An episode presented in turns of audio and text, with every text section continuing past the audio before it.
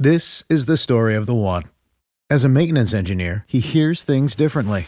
To the untrained ear, everything on his shop floor might sound fine, but he can hear gears grinding or a belt slipping.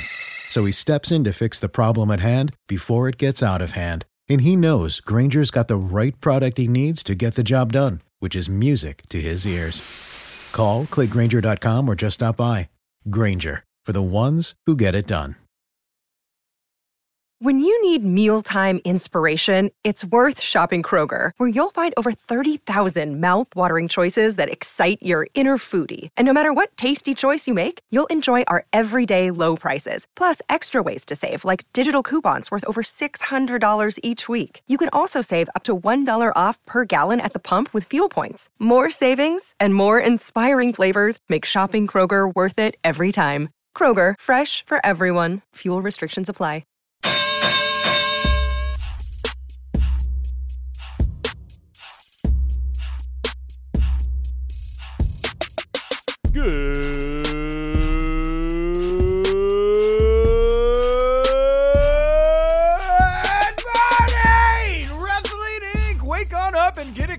Happy Tuesday.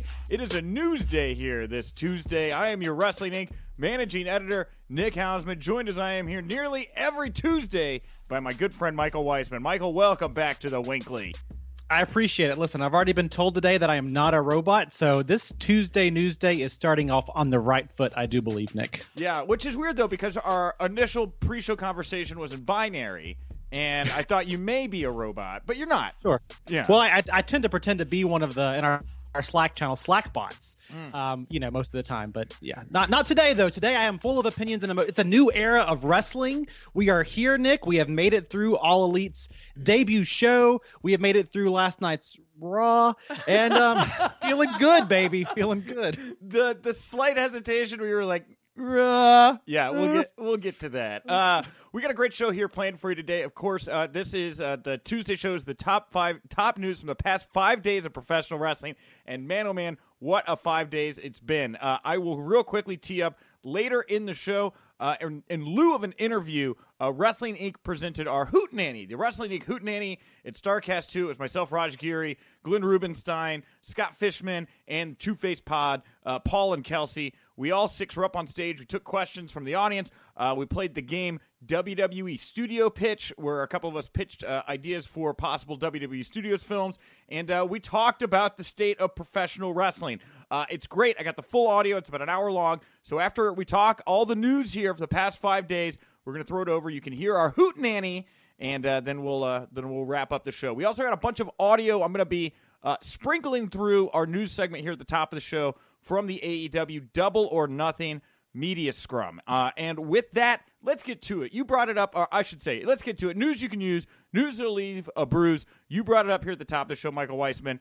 Double or Nothing went down this past Saturday night. Uh, I was in the building, and I've got a lot of thoughts uh, about the show. But you, Michael, you were watching it at home. How'd the show look, feel, come off to you? I, I think it came off both very, very, very impressive and a little bit questionable in some some questionable areas. What I mean by that is, I, I mean they nailed it as far as set design, as far as camera work. They, there there weren't many hiccups with the uh, streaming service through Bleacher Report app, which I had not used before, but I was using it through a Chromecast. So all of the big things like that, I felt like they really had on lockdown. The presentation looked professional in a way that Ring of Honor, if you think back two or three years ago, they struggled with many years to get there with it. AEW nailed those things out the gate. Right. I think the things that I and we talk about, we'll talk more about the show and, and kind of all the great matches and all that stuff. So presentation wise, felt good, came across very well. They just missed some of the layups, which I thought was very peculiar. The pre-show, I I know what's going on here, and I could not find the pre-show. Went to the AEW channel on YouTube. Nope, it's not there. I go to their Twitter account. It's it's what 610, 615. It's not there. Apparently, it was on the TNT YouTube channel. So they should have shared out a link to that. I thought that was weird. And their presentation had no graphics, which is a simple thing. No hashtag until 1036. Hashtag AEWDON, right? No AEW graphic in the corner. Uh, just some little things like that. I think again nitpicking here. And announce team was fine. It was yeah, it was fine. It was fine. I heard now I haven't had a chance to go back and watch the show, uh, but I have heard that Jim Ross and Excalibur Uh, seemed like they had good chemistry, could be good, but I, I did hear that Alex Marvez uh, did not necessarily gel as well. Is that uh, safe to say? Yeah, he was definitely the weak spot, and I would even say that Excalibur carried that entire announce team. There are some things that Jim Ross does. This is just me. He still feels a, he still feels very old school, and not that that's bad, but some of the references he makes, some of the jokes he makes, just don't feel quite on brand with what AEW is trying to do with being more progressive. It's just eh, trying to call people lads because they're from a different country. Uh, just some references to foreign wrestlers in ways that feel a little bit um, usage of words that feel a little bit. Um, I don't want to say they're not racist, but just mildly um, uncomfortable. Sure. Okay. Yeah. It's just you know Jim Ross. He's got that Okie accent. You know, talking about Japanese wrestlers. That's always been kind of the critique. It's a little you know. Uh, uh, jarring. It can be at some time. So I understand that. That's not the first time I've heard that note about Jim. Well, Ross. when you when you lean into like you're watching, you know, you know Mexican wrestlers, and you lean into kind of Spanglish to uh, describe them, it just feels a little bit, a little bit weird at times. Describing women by their weight, um, it, it, feels a little bit weird at times to me in this new era. So mm. okay, well there we go. Uh, so that's nice just me though. So what no. what happened? Have it. Which what you are saying is not anything I have not heard from others punditing out there in the social sphere. So uh, nice, thank you for for uh, taking me through that. I will say that being there live, not hearing the commentary, uh, not having to look at all of the production graphics and things like that. I just had a great time. This was a really fun show, top to bottom. And we'll get to the big news right out of the gate here. Into the show. Jon Moxley, aka Dean Ambrose, officially joins AEW. He attacked Jericho. He attacked the referee. He attacked Kenny Omega. Uh, he gave Kenny Omega the AA off the top of a stack of chips that AEW had built. Uh, Cody confirmed, by the way, in a post show uh, speech that Kenny Omega legitimately broke his nose. It sounds like he'll be fine.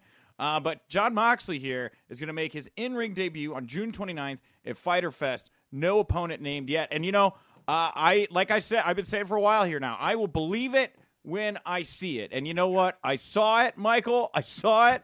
Hard to deny this man. He's actually he's real. He's there. He's in the AEW space, and it's pretty damn cool. Are you sure it's not just a very, very, very inside work? Like WWE really took this all the way. They got him to sign a contract just so they can even build up his return to Dean Ambrose even more. yeah, well, maybe, maybe, maybe it's the long con here. Uh, That's right. Yeah, the long Tony con here. Um, I, uh, I would have to think that they were sending him off the way they did with the idea that if the AEW thing doesn't work out, they wanted this guy to leave on good terms in case that they can bring him back into the fold. You think that's a safe guess or no? I, I think so, but I think it's strange because it, it, you have to imagine if Vince McMahon and company had known this is what the result would be, if they could go back to January when this whole thing kicked off, would they have let things play out the same way? And there was somebody brought this up over the weekend in that final interview with the Shield with with Michael Cole. Dean Ambrose made a lot of references to gambling and all of his chips being on the table and cashing in, and all of that plays so differently now after seeing his debut. I almost feel like they did not anticipate this result, or else they would not have made him look so strong in exit. All right. Well, uh, Johnny Moxley is here right now. We're going to cut to some audio from the uh, AEW Double or Nothing media scrum uh, with Tony Khan commenting on the status of Jon Moxley in AEW. Video the length of Moxley. Uh, so he is a multi-year contract, and uh, he will be on a full-time deal. He's gonna when we go weekly, he's gonna be working full-time. But same as with some of the other guys, especially when the schedule's light, I'm going to be open about him working some international and indie dates. But not, he is full time with us and uh, domestically, but you know, he's essentially our guy. But yeah, I mean, he's going to do some international indie stuff, but he's definitely an AEW full time wrestler. Uh, interesting comments there from Tony, noting multi-year contract. Uh, Moxley will be a part of the the regular AEW TV show, and he's going to be allowed to work international indie dates. And I didn't know exactly what that meant but it has now been revealed that uh, Jon Moxley is the knife guy from New Japan Pro Wrestling that they've been teasing for a while now. Time's up, and he is set to face Juice Robinson for the IWGP United States Championship on June 5th. Um, mm, that's a lot. I mean, they got him. He's in. We're, I can't wait to see where this goes. And very interesting, uh, him going up against Juice here for the IWGP US title it's it's a great way to fill out his schedule. AEW does not have that TV time yet, so putting Moxley across uh, internationally with New Japan Pro Wrestling, I, I, love that fit. And it almost feels like if you look at Tony Khan's comments there, he's being very protective while not putting himself into any camp wholeheartedly. Right? Jon Moxley is our guy. He signed a full time contract with us. He will, uh, you know, he will be with us when we are doing weekly shows all the time. However, in the lower times, we're going to allow people to do other stuff. So I, I think all that's worded very intelligently by Khan because he he's not. It's not all or nothing. And I almost feel like what they're doing here is they're starting to explore this partnership with New Japan Pro Mm-hmm. Wrestling in some small ways, but in ways that could really pay off if they're allowed to start sharing talent a little bit without hurting one another. So I think it's it's a really interesting, really interesting comments here by Tony Khan. Very yes, uh, really. I mean, really interesting that they would put Moxley in this position here. I don't know how you have him not take the title, right? Like, I would want to put my IWGP United States Championship on Jon Moxley right now, right? Well, yeah, absolutely. He's he's the hottest guy in the Indies right now, if you want to call them the Indies. Right. No, I, I, I could, I could easily see him taking this title. And the thing, the other side of the coin here, Jericho is going for the IWGP World Heavyweight Championship. Right. You have two, arguably the two biggest names in AEW battling for the two biggest singles titles, arguably two biggest singles titles in New Japan Pro Wrestling. Um, while I know New Japan has gone out of their way to say there's no formal relationship here, I'm with you. I, I, I see this as a feeling out process to see if everybody can play nice and get along um, and see w- what may be here for the future. Right. Well, they, they they've tried this with Ring of Honor, and it seemed like there was some stuff going on there, but it never quite played out. I mean, they did the show at Madison Square Garden. I think it was a success top to bottom, but maybe not a success from the standpoint of building that sustainable business partnership. And so they're dipping their toe in the water. They know they need. I, I, have to believe New Japan Pro Wrestling, their executives, they know they need some kind of American brand to help carry their brand into the States, right? And right now, if it's going to be AEW, if it's going to be Chris Jericho, Jon Moxley, there's no smarter way to play this. No, there's no formal thing here, but these guys have got to be talking and they've got to be sharing something for these talents to be working with New Japan, especially in these high profile matches like this. Uh, well, Moxley also cut his first post WWE promo here, uh, saying there is a paradigm shift that is going on. He's saying this this is a war. I mean, real. I mean, you could not be more directly going at the the big dog here. Uh, than Jon Moxley did in this promo, and also an AA to Kenny Omega off a giant stack of poker chips. Uh, really, kind of the icing on the cake for this one, you know. Isn't it great to have Jon Moxley back being Jon Moxley? I mean, Dean Ambrose was really good at times, right? But in the last year or two, they just made his intensity more of a, a comedy shtick. And mm-hmm. it's so awesome to see. Moxley was always the promo guy for the Shield. We know he can go in the ring, but maybe he's not the quite the athlete that Seth Rollins is, or the big guy, the look that that uh, Roman Reigns is. But Moxley was always the mouthpiece, and it's so awesome to see him back in his element, just being himself. I love it, and there's nobody better to say we're going to war with those guys than a guy who was a world champion over there just a year or so ago. Right? It's awesome. Oh, it is. It's, it's, it's quite a time here. Now, uh, oh, we're going to play another uh, bit of audio here from the media scrum. Uh, on the note of Jon Moxley, uh, one of the first people I got to talk to backstage afterwards was Shawn Spears, a.k.a. Tye Dillinger. So let's get a couple thoughts here uh, from the former Tye Dillinger, Shawn Spears, here on Jon Moxley debuting for AEW. See more guys like you and John coming into the company here in the coming months? I, I, I don't know. Um, I can't speak for anybody else. It was good to see John. I, uh, I haven't seen him in a little while, and you can kind of see when he entered that ring, he was he was him. You know what I mean? Like that. That's that's the guy that we've all been waiting to see for a few years. That's the guy I've been waiting to see for a few years. Um, in terms of anybody else, I mean, I'm pretty sure there's going to be a lot of people uh, calling, a lot of people knocking on the door, a lot of people trying to get here. Um, but it, I mean, this is they're very keen on building this from the inside out. This is a family. Like Cody wasn't lying when he said that this is this is a family. And coming in here today, I, everybody treated me like I was one of their own. And so I mean, that was awesome. But who knows who's going to show up next? Yeah, and on that note, I just wanted to know uh, what was the thought process of having you debut on the buy-in and not be a surprise, all of like what we saw with John here tonight. Um, I don't know. That's kind of above my petty grade. Okay. I wasn't in those meetings. Um, I, I was kind of a last minute addition. You got to remember, I left 90 days ago. This this this show was pretty much pen to paper months months ago, so the card was already pretty much booked. Um, to be honest, I don't care where I would have been. I don't care if it would have been Moxley came out. I don't care if it would have been the first match on the actual pay per view. I wouldn't have cared if I was the first person out in that battle royal. It's about being there. It's about being a part of history. I was just telling the group over there, this is not going to happen again in my in-ring career. This hasn't happened in 20 plus years. It's not going to happen again. This, this history was made tonight. I hope everybody can take in that concept because I spent half the day telling young talent about that. Because I hope you realize what they just accomplished. Like this is never going to happen again in my time. So to be a part of it tonight, like I don't care in what capacity. I made history. It's cool.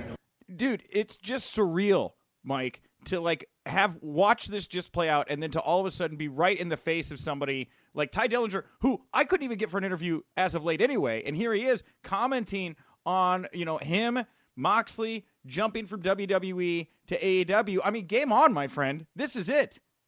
I, I like here Shawn Spears. He's he's kind of really smart about this. He recognizes the position that he's in. That a he's lucky. I think he feels like he was lucky. He deserves to be there, but he's lucky to kind of be taken up by AEW. That they're not taking everybody under the sun. Right. But recognizing what is you know what they're kind of doing for the business and all of this. And um yeah, Shawn Spears is the guy who just was was criminally underused by WWE when he got brought up to the main roster. I think he recognizes this was the right spot for him, kind of being in the opening of the show. Jon Moxley absolutely deserved to be the main event, but it's crazy that we have these former WWE guys out here doing media work for this brand new promotion. It's And- awesome. And you know, we're going to play some more audio here from the media scrums uh, uh, throughout the show as well. But um, it's just nice that they did this, right? It was a little bit uh, clustery, right? But I feel like that's going to happen when you do a format like this. And look, I would rather them send three, four guys into the room. They're all of note, and I'm running around trying to get this, trying to get that. Maybe I missed this over here. I got to post this at the same time. But by the end of this thing, I'd, I'd talked to everybody except for Jon Moxley that was of note from the show and uh, it felt real. It had a real sports in- environment to it, and I think that I-, I hope they keep doing these media scrums because I'm with you. Just getting to hear these guys talk so freely about this stuff, uh, it really adds a, a, a more serious tone, I think, to the product. Well, and, and, and it gives something, it gives people something to talk about with the product that's not just what the pre-prescribed message is, right? So I, I've not, I obviously was not there Saturday night with you guys, but awesome work to you and to all the other media personnel who were there. But I have done the similar thing here with WWE, and the way WWE handles it is so very, very different. Rarely do they do any kind of scrum. No. They do sometimes allow talents to do interviews.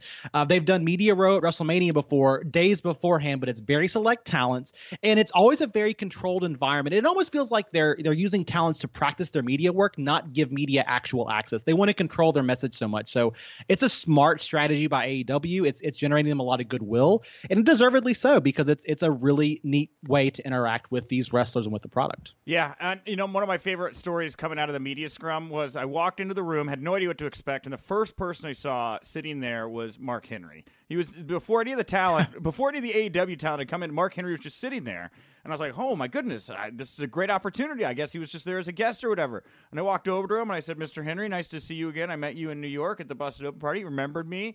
We shook hands. And I was like, "Hey, you know, I would love to get your take." On Double or Nothing if you can give me a minute or two here. And he was like, Well, uh, I'm actually kind of here to do the same thing as you. And Mark Henry uh, full on represented Busted Open Radio in the scrum. And dude, having Mark Henry in a media scrum adds a whole different dynamic to that media scrum because, like, I'm all about throwing a couple elbows, edging in to get a better shot or whatever. I think there's a certain uh, amount of tenacity amongst all the reporters. But when Mark Henry puts his arm out there and wants to ask his question, you better goddamn believe Mark Henry's going to ask his question. And uh, the it, and also like of course the talent's great to us and, and their reactions are always very genuine and stuff. But when Mark Henry is asking a question, I feel like it brings the ta- it makes the talent feel more elevated, right? Like they're they take it more seriously. They have a respect for it, and I just thought it was very cool having Mark Henry. And just as a side thought, I just thought it was very cool having Mark Henry in the media scrum. Absolutely. Mark Henry is very clearly taking his media obligations to Busted Open, but to being a member of the media very seriously. The questions he asked from Saturday night seemed like they were really good questions. And he's a former world champion. So it just brings an air of credibility to not only what he's doing, but even to the media scrums themselves from a former world champion being the one asking the questions. It was awesome. Yeah. Uh, well, um, before we hop off the Moxley stuff completely here, um, I do want to say, you know, I uh, of course I've been very skeptical about the Moxley situation, and I think everybody got uh, a fair share of, of mixed signals here. I mean, intentionally about what was going on. But you'd be shocked how quickly uh, everybody's been ready to talk to me now that the, the cat is out of the bag. Uh, so I do have a couple notes here. Of course, uh, Tony Khan revealing that you know everything's on the line. Uh, it does sound like Moxley's going to be uh, wrestling in Japan here through June, I think, into July. Um, there will be some other indie dates that he takes. I think he's announced for new. Uh, he's going to take on Darby Allin. Uh, there could be some others coming out. I've, I've heard. Um, and then it sounds like starting in August into September, that's when he's going to go film his movie. Um, so that'll be the timeline where he takes off, and that of course leads us right into October, where AEW will go onto TV. So the summer of Mox here, I think, will go from from June to June-ish to July, um, and uh, you know we'll we'll see how it plays out here. But I would bet my my gut here, newsworthy wise, says by August this guy is, is gone for a while to to go film his movie. That makes sense, and and it's good that he's going to get all this momentum behind him on the Indies before kind of disappearing for a while, and and I think it's going to be, make people even more pumped to see him when AEW starts their weekly television in the fall. Yeah, I agree. Uh, and lastly, here, you know, Moxley was there, but somebody else wasn't, and that was CM Punk. and there had been a lot of talk about uh, the possibility of Punk being at the show, and uh, you know, Dave Meltzer put out a report recently where uh, he had said that Tony Khan's first pick for AEW was CM Punk. And you know what? I was in the media scrum. I had Tony Khan right there. Literally had Dave Meltzer standing over my shoulder. And I decided to put Tony Khan on the spot about Meltzer's own report. And uh, we're going to play that audio for you right now question was about something David actually said that was CM Punk was like the original person you wanted as part of AEW. and what I what I'm wondering is is that true? And no, second, there's no way like one to say like uh, what, what's a one person wrestling company? There's no one. There's no such thing. Like right. he was on the first roster when I like sketched out a list of like, hey, like I want to start a wrestling company. Who are all the names you're gonna get? Everybody we got is on that list, and he was also on that list to be honest with you. But a lot of people were on that list, and most of them are here to be honest with you. Almost, I got almost every person I wanted on. But that, but that's so, the thing is he's not here. Are you I, talking I, to Punk, I, or what is Phil. going Phil's on? Great. Uh, I mean, I, have a good relationship with Phil. I think he's awesome, and uh, I, you know, he's, he was not here as you as you saw. So uh, I don't want to make that. I don't think that's not the story of the show. It'd be a real insult to like what we've all done to make that the story of the show. But CM Punk brings a whole never another level of credibility to this roster if he is ever able to seal that deal. Well, and that, and you know, it's it, I would be shocked if we don't see Punk in AEW. Honestly, at this point, with Moxley there, I mean, he's got so many friends there as it is, and um, you know, it's it's good to keep a couple things back, right? I mean, you had Moxley on this show. I think if you'd have had Punk there too, it would have maybe got lost a little bit or taken away from one or the other. Now you get a chance to be all excited about Moxley. You know, you can enjoy the summer, and then uh, you know, come come October here when they start the TV up. CM Punk would be a, a damn fine surprise to kind of get the ball rolling with the, the television product, and I, I I hope I don't know anything, but I hope that that would be a scenario that um, we're looking at. Well, you think about the way that when Impact first went or TNA went live on Monday nights on a permanent the first time they went up against WWE and they had all of these surprises one right after another right after another that yeah. one Monday night. It mm-hmm. all got lost in the shuffle by the end of the night. And to your point I think saving Punk if you're able to get him would be a great way to go on TV in the fall. And also I think the timeline works out for Punk right now right? Punk has tried the MMA thing. I don't think he's found the success there that he wanted just my opinion. And so eh, you got to believe here Punk is a guy that likes to be engaged. He still probably has some level of passion for wrestling. He showed up in a ring just a couple of weeks ago right Punk might be willing to do this, and and yeah, I'm with you. I think you got to see him maybe at some point in AEW with all his friends being over there. Yeah. Uh, well, uh, let's shift gears to another uh, big moment uh, coming out of Double or Nothing. Uh, the Cody Rhodes versus Dustin Rhodes match. Uh, probably my favorite match of the whole night. a couple notes coming out of that bout. there was a pre Double or Nothing weigh in and press conference as part of StarCast. Uh, Cody Rhodes took to the stage and immediately said, You know what I want to do? I want to take some questions. 3,000 people stunned, not knowing what to do. Uh, me, being me, I just put my hand in the air and I figured I'd uh, figured out later, right? and uh, so I wound up getting to ask the second question to Cody there. And before, and I said, My name is Nick Hausman with Wrestling Inc. And then Cody had everybody boo me, Michael. I got booed at the weigh-in con- press conference. So did he? I, I did not see this live. I just saw the pictures on social media. Did he tell everybody to boo you? How did this play out? Was he like, "Ah, oh, Nick Hausman sucks"? Like, what what happened there? I I, I got a, and you know, I kind of knew that there was a chance I was going to get ragged, but I had the live mic, and I, I knew they were looking for fan questions, but I was part of the media, so I handled it like the media would. I said, "My name is Nick Hausman. I'm with Wrestling Inc." And he goes, "Oh, this isn't going to work. Everybody boo uh. Nick," and everybody booed me, and I said, "That's okay." And then I asked him about this, uh, you know, this interview I did with his brother, where he had talked about how he really questioned some of Cody's comments and if he didn't love him and if there was some legitimate emotional animus heading into their bout. He, and he gave a really good uh, uh, response to it. And honestly, I thought it helped to, to play in a bit to the weekend here, especially getting to hear Cody's side of it um, because their match was great. A lot of emotion there. Uh, at the end of the bout, uh, Dustin teased he was going to retire uh, from the ring. He, it looked like he was going to untie his boots, leave him there in the ring. uh, before Cody came in and asked uh, to team with his brother here at Fight for the Fallen next month uh, against uh, the Young Bucks.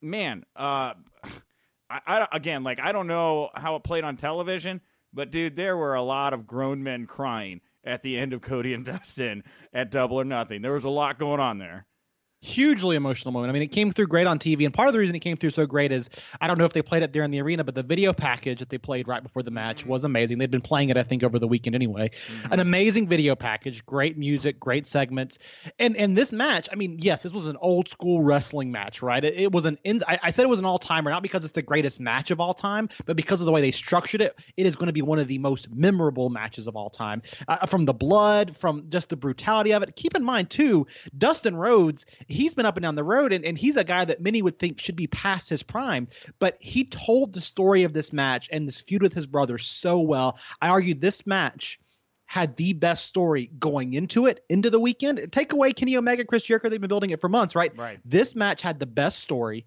and it paid off in the best way of the night. Yeah, a hundred percent. And for my money, Cody, you know, uh, you know, you, uh, the Bucks are always the one getting the five star bouts and everything like that. For my money, Cody Rhodes has had the best bouts at All In and Double or Nothing. I think that he's been the best, on most on point performer in all of AEW so far.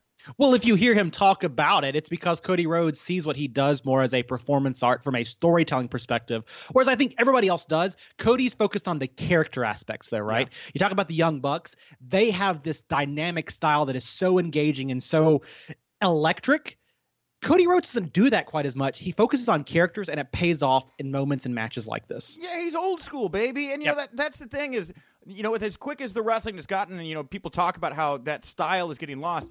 It warms my heart to know that Cody is carrying that uh, into the next generation. That style of wrestling, the, the slower, more emotional, uh, story based uh, type type matches, and I'll be very interested to see what happens when him and Dustin get together to take on the Young Bucks because that's really a, a, clashing of styles there. I'm sure it'll be great. I just want to see how it all comes together. So, anyway, uh, we're cut back here to the media scrum. Uh, at, like we said after the bout, Cody asking Dustin to uh, tag with him. To me, I didn't know if this uh, was something that had been pre planned or if Cody had decided to surprise his brother here since Dustin did genuinely look like he was ready to, to hang up the boots. So, I asked Dustin about it here in the scrum, uh, his near retirement.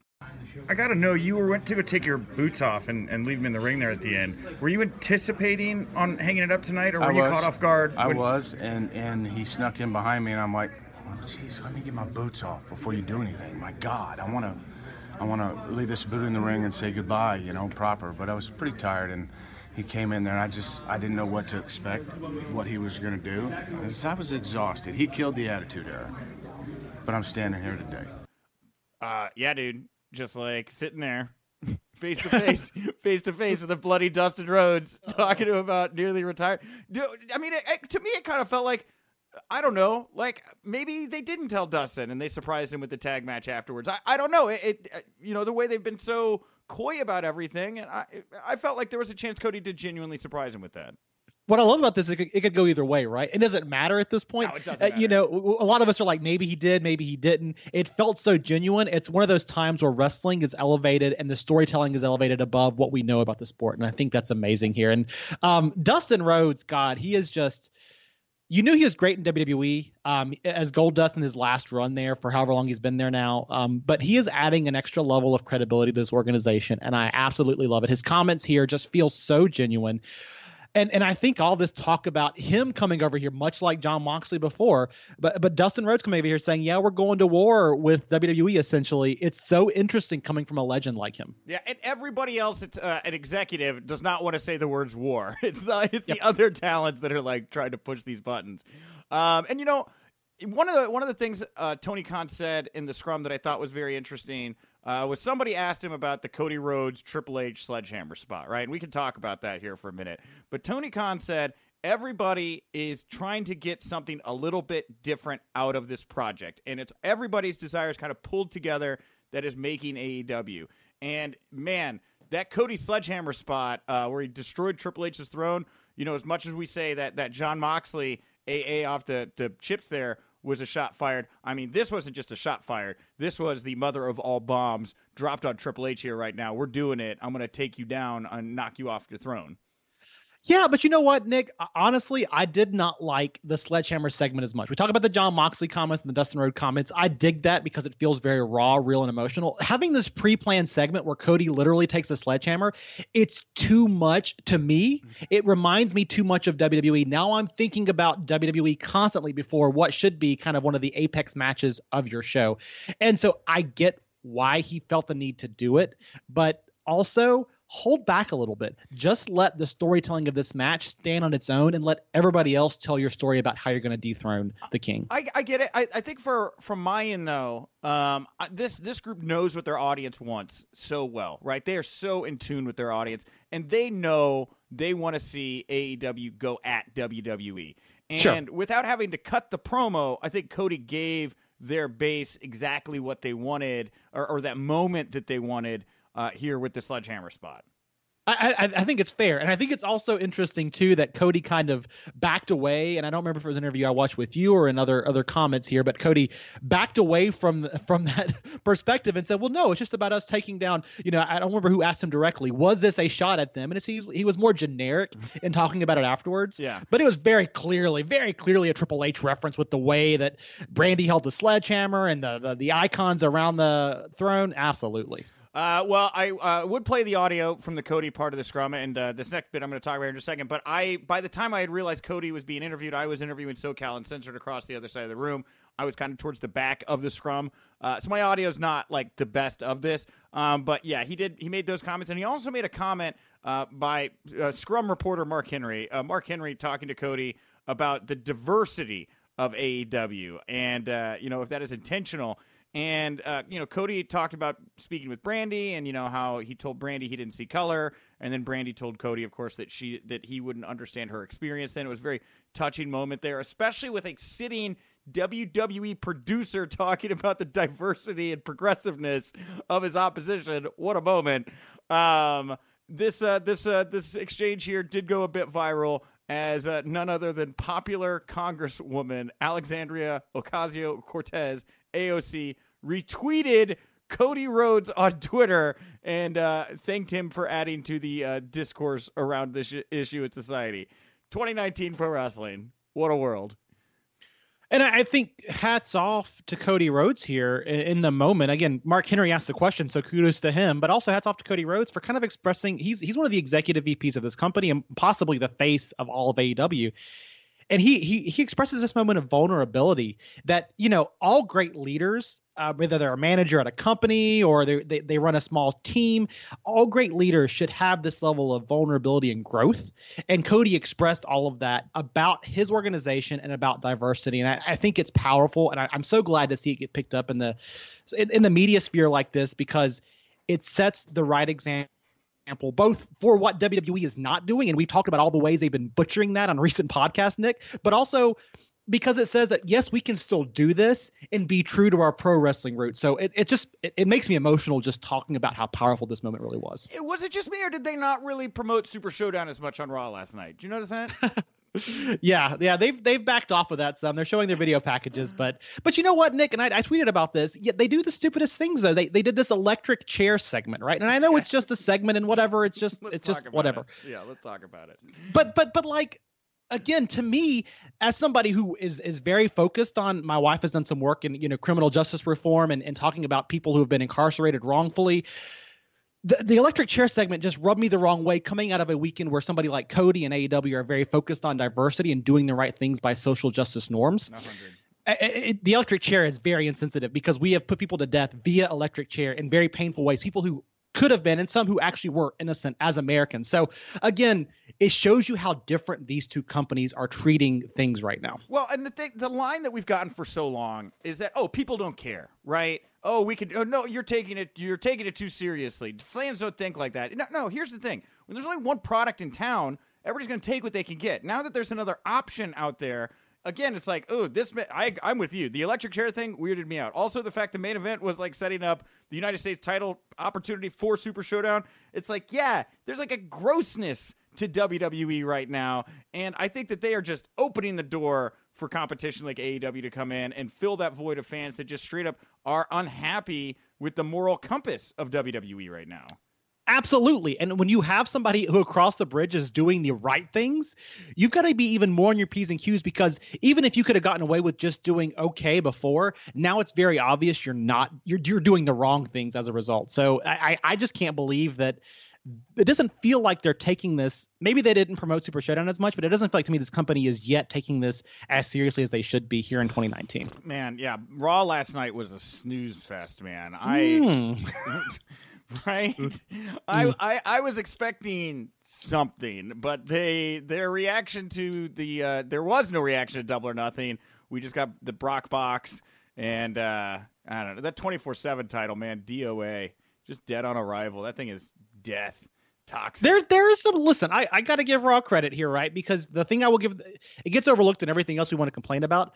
But there was a couple of good matches. Sure. I mean, Cesaro, Ricochet, great, hundred percent. God. Cesaro. I mean, I would love to see those guys have a series built around a serious feud, like who was better than the other, very different styles. They're, WWE's not going to do that, but they have the potential there, right? I love the intensity between Dolph Ziggler and Kofi Kingston. True. It's telling the right story. It's very passionate, right? It's the kind of thing sh- you could see a company like AEW doing. They're just not booking their shows right to spotlight those kinds of things. They're spotlighting stupid talkie segments or Brock Lesnar beatbox dancing and all those kind of things that don't appeal to me as a pro wrestling fan. Yeah. Uh, well, let's get back here to Double or Nothing. Uh, Hangman Page won the Casino Battle Royal. He will face Chris Jericho, who defeated Kenny Omega for the AEW Championship at a, at a later date. And uh, none other than WWE Hall of Famer Bret Hitman Hart was the one to come out and debut this AEW title. Um, look, there were a lot of. this was a little clunky, right? The, the Bret Hart AEW title reveal. But the, all of that out, out- the window. Bret's a legend. He made everybody in this segment look better. They made Adam Page on uh, Saturday night. That guy could not look like a bigger star. I thought Jimmy Havoc looked good here. I thought MJF looked good here. I thought Jungle Boy looked good here. They did so much on that show to establish some of their younger talent. I just, I, I, I got to give them props to it. I, I thought that all of this came across very well. You, think about this show from to bottom going into the week, and you're like, okay, of course, Kenny Omega is going to be kind of the face of the company from a babyface standpoint, and uh, whoever will be the heel, right? But coming out of the the show Saturday night, Hangman Page, obviously things had to change a little bit for him, but he felt like the guy who's going to carry that show and carry this company from the babyface perspective. And I think this feud with him and Chris Jericho is going to be on point. And I like the fact that MJF is coming out here and they're teasing him as being this big heel. Another guy who owned the weekend from Starcast getting kicked out at every juncture that he could. I think it sets up some really interesting storylines without having weekly television. Uh, you know, we're going to have to wait to see it play out. But imagine if we did have weekly TV, I would be interested to see what these guys do on Tuesday night.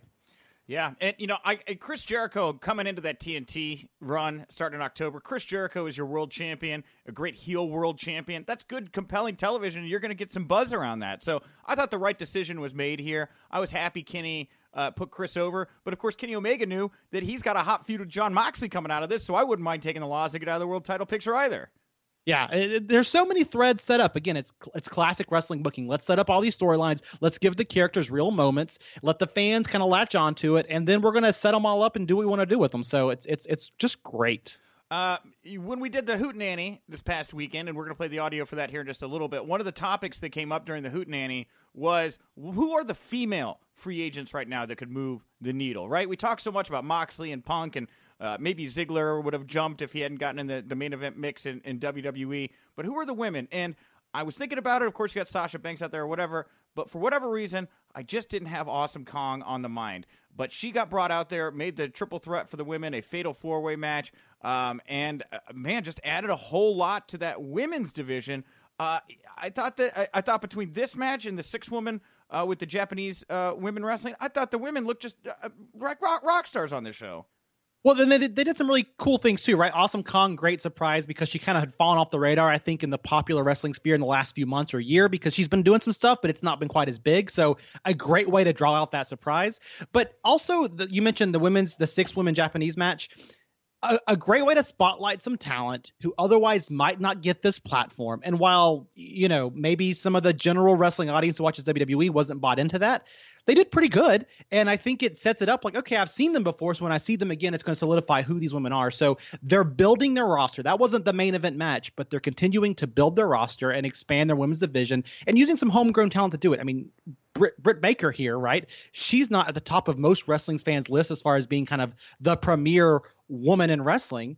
But this match and being in the ring with Awesome Kong sets her up for a lot in this company. Yeah, Britt Baker, Kylie Rose look great. Those two I could see battling for the AEW Women's Championship comes along. Uh, Nia, uh, Nyla Rose and uh, Awesome Kong having the stare down here, very reminiscent of like Braun Strowman and Big Show kind of staring each other down, the two monsters of the division. So you get to spin out of that. You know, again, just setting the table here. It was great. Um, so on that note, though, I did have a chance in the media scrum area to ask one of the women in this bout, the winner of this bout, Britt Baker, uh, about Awesome Kong's debut at Double or Nothing. Uh, Britt, this is a huge night for women's wrestling, especially with Awesome Kong coming back. What was your reaction when you found out you were going to get to work with her and, and, share the space in the ring and everything? I mean, I think that's probably one of the last people I expected I would get to work with. So it's, it's amazing to be able to share the ring with her. She's legend. She's had some of the best matches with you know Gail Kim, all all of the female wrestlers of Impact, just total legend. So to be able to kick off AEW women's wrestling with somebody like that and still come out on top. Yeah, you won. Yeah, amazing. you beat her. Yeah, absolutely. Very cool. Man, yeah, there it is. Like even Britt is like in awe of the fact that Awesome Kong is there, and you know, look, Awesome Kong and Tennille uh, Dash. No, it not, not, it wasn't uh, Tennille Dashwood. It was uh, oh, what was her name? She went into the, to the stunt work, um, in, in Impact Wrestling. Who who are you talking about? Awesome Kong feuded with this woman in TNA five years ago. Oh um, yeah, and she was like Um, broke out, and then she went and became a stunt woman, and she got hit in the back, got hit in the face with a basketball by Will Ferrell in that basketball movie. Ugh, this is gonna kill me. You don't know. Hashtag WINCLY if you know the answer. Yeah, let me know. But anyway, Awesome Kong has just proven consistently to be able to bring out the best. So just just cool hearing from Britt about this. Yeah, again, Britt understands the situation she's in here. Maybe uh, being in the ring with Awesome Kong is a big opportunity for her, and you hear that come out in this interview, and I think that's what's cool, right? Britt Baker, like I said earlier, not the biggest name in this match, gets a huge rub from it, but the the reason this match is an even bigger rub for her is because she's sharing the ring with somebody. I know she's got some baggage, right? But but somebody who has been across every company and is kind of considered a legend, like Awesome Kong. Yes, uh, and uh, uh, let's uh, let's talk about another debut that happened here at Double or Nothing. The Super Smash Brothers uh, debuted. Lights up, lights down, the whole uh, nine yards here. PW Insider reporting that the Super Smash Brothers will likely have to change their name due to you know Nintendo owning the the name Super Smash Brothers, which makes a lot of sense. I did not. I, I kind of vaguely recognize these guys. I know that they're big over in PWG. I've been re- reading more about them, um, but not really know who they were. I, I thought this was really cool. I thought them with their army of, of masked men felt very different. It was unexpected, and I need a little bit of that surprise, like the the feeling of anything can happen. I, I thought this really brought it to the show. I, I agree. On TV though, it came across I think a little bit weaker because they kind of showed up here, um, and and I guess there'd been some built-in backstory here. The feud they were picking up on is kind of a, a an old indie feud, so that's kind of cool, right? But the announcers are basically acting confused as well. I don't know who these guys are, and then I think it was Excalibur who said, "Well, I know who they are, but I'm not sure if I can say." And it felt just very tepid. Uh, it came across just kind of odd on TV as somebody who, again, to me, I don't know them as well. I'm kind of like you, a little bit out of touch with with who they were. So uh, I get why this is with the Nintendo copyright. You can't say the name, but I guess out of this, I want to see more of it now that I know more about it. On TV, it didn't quite have the impact that I would have liked. Okay. Yeah. Again, live, I think that people were confused by it too. But now that it's you know now that everybody's had a second to uh, kind of let this settle in, um, I just I, I I enjoyed it. I'm, I'm willing to give this one a chance. Uh, Dean Malenko uh, in the world of AEW, moving off the uh, in-ring action here. Dean Malenko is officially signed on as a producer. This was announced just before um, uh, Double or Nothing. Uh, Dustin Rhodes, if you listen to the interview we did last week, kind of like alluded to this. Kind of already Mhm. was talking about how Dean Malenko uh, was a part of AEW already. Uh, but with that said, I did get a chance to grab Dean in the scrum room, and I asked him something that I really wanted to ask somebody just like him who was part of that big Nitro era. Um, did he think that Double or Nothing felt like a traditional old school Nitro episode? I Thank gotta, you so much. I gotta ask, how much of this felt like WCW tonight? Because it had a real aesthetic, I thought, that had that kind of classic Nitro feel. I don't know. if- To me, if it felt like WCW, it just felt like an old time wrestling show.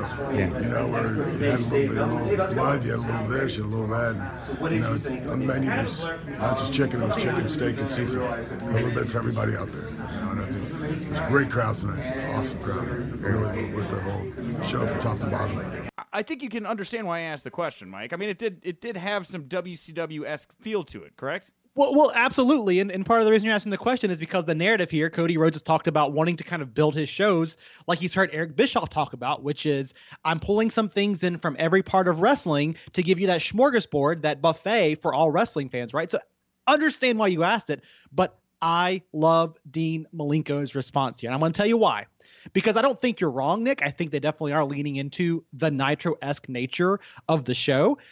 But Dean Malenko knows it's not Nitro that has this kind of ownership of wrestling like this. It's pro wrestling in general. And he says, I don't know if we're doing this. I just know that we're doing an old school wrestling show, right? That's Yeah. what we're doing. And, and I think it refocuses that we're not trying to be Nitro Jr., even though they definitely are leaning into int- into the Nitro, um, whatever you want to say here, uh, illusions here a little bit. Um, I should say allusions here a little bit with the the logo and the spot on TNT and whatever else. They're definitely leaning into that, but they don't want to be pegged as being Nitro Two.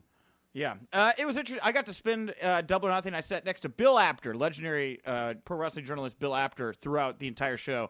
And uh, one of the interesting things he said to me was, "This doesn't feel like they're reinventing the wheel. This feels very much like Vince's formula uh, format, but just with a different coat of paint and some other players inserted." Do you think that's an accurate way to to describe it? when you talk about Cody Rhodes saying, I'm building a smorgasbord of wrestling, it's no different than what Vince McMahon says all the time. We're building Right. a, or Stephanie McMahon has said in the past, we're building a variety show here. We've got to reach X, Y, and Z people. I think Triple H has said similar comments. You've heard other people in the back say similar comments. It's not just one kind of show, it's a variety show for all different kinds of wrestling fans, right? But I think Apter's exactly right. They're not doing a different formula. It's the same kind of formula that Eric Bischoff did do back in WCW, but they're approaching it differently with the pieces they put in play, right? They're taking a more serious ownership over wrestling storylines instead of doing audience question segments or instead of doing Brock Boombox segments or instead of doing, and I'm not dissing this, I really d- dig it, but instead of doing backstage Bray Wyatt vignettes, right? They're doing a segment with a championship belt and then an old school wrestling match and then a high flying three on three match. And, and so it's a very different way to build this, but a similar strategy. We're going to take different pieces of wrestling and build an entire show around it. Yeah, uh, and I apologize to everybody out there who heard the ding, ding, ding. Somebody just tried to call my Skype number, and I don't know what that was, so apologies for that. it blasted your ears out. Um, uh, by the way, also real quickly, I did some research. Uh, that woman I was talking about, the feud with Awesome Kong, Taryn Terrell. That's who that was. The blonde. That's right. Yes, yes, yes, yes. Taryn Terrell. Um, uh, la- lastly, here in the kind of the AEW realm, SoCal Uncensored reporting that Joey Ryan has turned down an AEW offer, and he's going to reveal his future at Bar Wrestling this Thursday. I was very surprised to hear this. I thought that this was a shoe in that, that Joey would be heading to AEW. Uh, I mean, I know he makes a lot on the Indies. You know, maybe he wants to stay there. I, I could see WWE offering him a lot to just, if nothing else, keep him away from w, from from AEW. I mean, what do you think Joey Ryan does here? It's strange. I mean, the rumor out there of him doing some stuff with WWE and potentially being set up for a trainer type role in the future is interesting. I just don't see Joey Ryan as being that kind of corporate guy, especially with what's happening in AEW across the bridge there. So all I can figure, you know, you've heard Joey Ryan talk about his story so much and how successful he's been on the indies. Maybe he just values his freedom right now and he's enjoying doing some stuff i i overseas and whatever else. I don't know. But yeah, there's the possibility that WWE just offered him the right contract, and that's what we're going to see happen. Uh, who knows? Uh, what do you think? I mean, where do you think he's going to end up, Nick? Uh, you know, I think he'll probably. Yeah, I could see him maybe going to Japan. You know, I, I think WWE. Obviously, you know, there's a lot there. There's a lot of money. It would seem a little weird to me that all of his friends are fleeing that place and he would go there. You know, Yeah. Uh, right. Um, so I, I don't, I don't. I- mean, I guess I wouldn't be surprised, but yeah, you know. And another thing is he's doing. Um, it's him versus Billy Gunn at Impact Wrestling's uh, next i pay per view they're doing on Impact Plus, and uh, I was just very interested. I was intrigued to see Joey Ryan uh, featured as an Impact star. You know, they've they've n- nailed down uh, Jordynne Grace. It sounds like, and, and Tessa Blanchard. You know, they've got a nice stable of talent there. I, I could see Joey Ryan being a very big star in Impact Wrestling if they're able to get him. I think so, uh, but you know, there's just this little tease in me. I, I, agree with you with all of his friends running away. Why would he go to WWE? But also, Joey Ryan's the kind of guy that's marched to his own drum for so long, and maybe he's like, you know what? I'm going to sign a two-year contract, maybe three-year contract with WWE, and just go and do it. What's the worst that can happen? If not, I just won't do what they tell me to do, and they'll fire me. Right? Like you can almost see him saying, "Let me take the money for once." yeah, uh, yeah. Uh, wait and see. Thursday, we'll know. Tune in. Um, uh, Mike and Maria Kanellis, uh, PWInsider.com reporting Mike and Maria Kanellis contracts are set to expire in three weeks. Um, you know, again, come come October here, uh, Mike and Maria, name value there. I know Maria, uh, Mike Kanellis, uh, Mike Bennett. Uh, again, uh, real real deep with the with this crew here. Uh, I could see him making the jump. Why not? Yeah, yeah, but again, these guys draw a whole lot for AEW. Um, Maria Kanellis, when she was in New Japan, w- uh, was a huge star and worked well uh, with the the Bullet Club guys, and uh, her she works well with her husband. I, I think that again, it's like underutilized in WWE. If used correctly, could be a, a, a great addition to to their ensemble. I think so, but I think it's more of a question of does AEW want them or do they want AEW? I, I could see them going back to Impact. Mike was very successful down there sure. as well, so who knows? Uh, PWInsider.com reporting that Road Dog officially now working full time in NXT, uh, joining the, the ranks of Mauro Ranallo and others that just didn't dig working on the main roster. It sounds like I love it.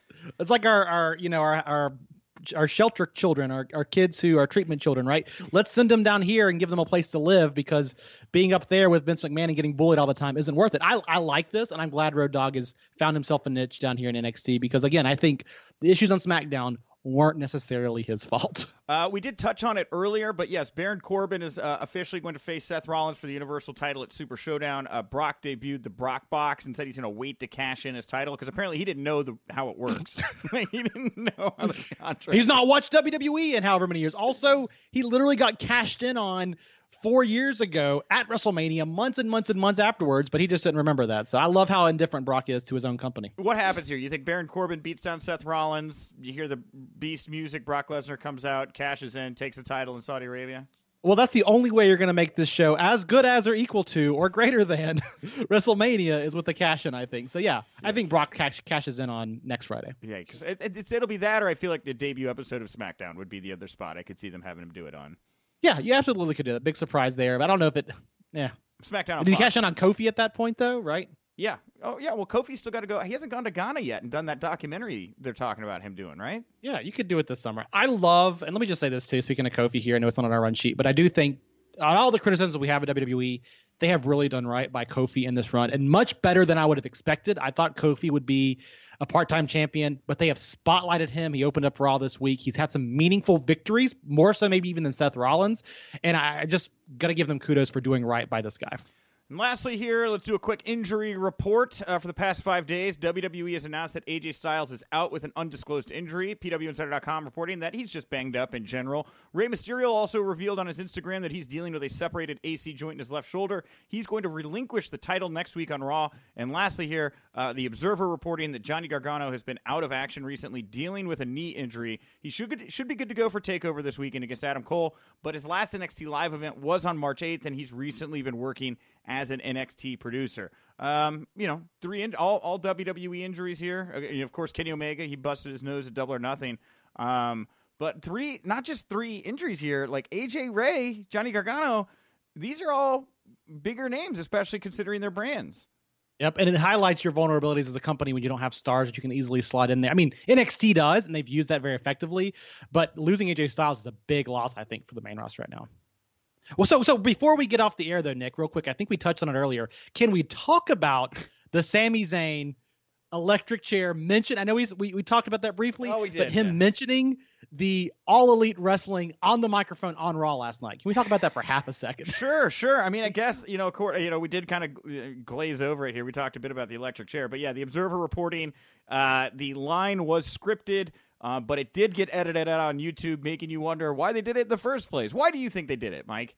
I have no idea. And I think that's what's so crazy to me is everything else in the show felt like the exact opposite of a response to Saturday night. And then they went out of their way to still mention the competition. And if you look at Google Trends, um, there were definitely more searches for AEW after this segment than before. So it's crazy to me they would overplay their hand in this way. It almost felt like they were trying to be dismissive, but when it comes from Sami Zayn and the way he said it, it's just an acknowledgement that competition exists to your broader audience. And I think that's just, I think it was a fault on their part. Ah, if you're gonna do it, lean in, lean in. I wanted Triple H to beat up like a, a Dean Ambrose mini.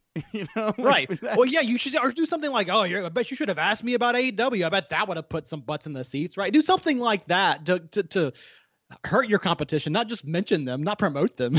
well, not just. I don't think it's hurt your competition. I think it's give your audience what they want and have fun, right? Like that's that's what made the Monday Night War so great with the competition. Is these guys got pushed to put on a compelling television, and I think by not reacting to it at all and really just kind of throwing this one reference out there. I mean, it doesn't have the same kind of fun feel. It it feels like resentment this time around, you know? It does, especially with it being voiced by Sami Zayn, who is the most interesting character in wrestling because he's insulting the wrestling fans who are just pro WWE. So he's kind of playing into the AEW thing anyway. So it's very meta in a weird way, I guess you could say.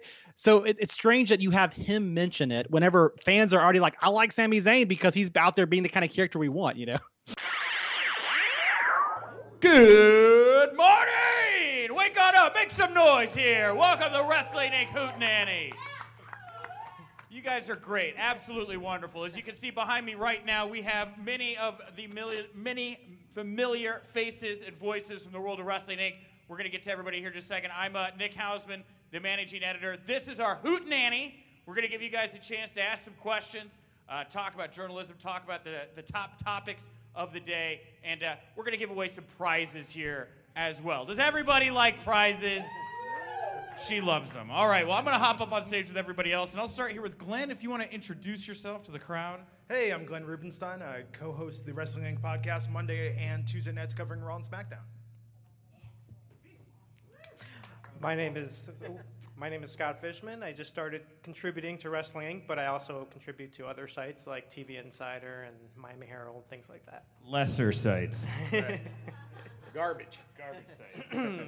no comment. Raj, I already said who I am. I am uh, the uh, president of Wrestling Inc. President. President. President, CEO. I knew he was the executive o- o- editor, owner, Yeah, like founder. vice president. Founder, owner. I didn't know president. That's a new one. There's a hierarchy? We've already learned something here today. All right, well, let's go to the end here. Kelsey, Paul.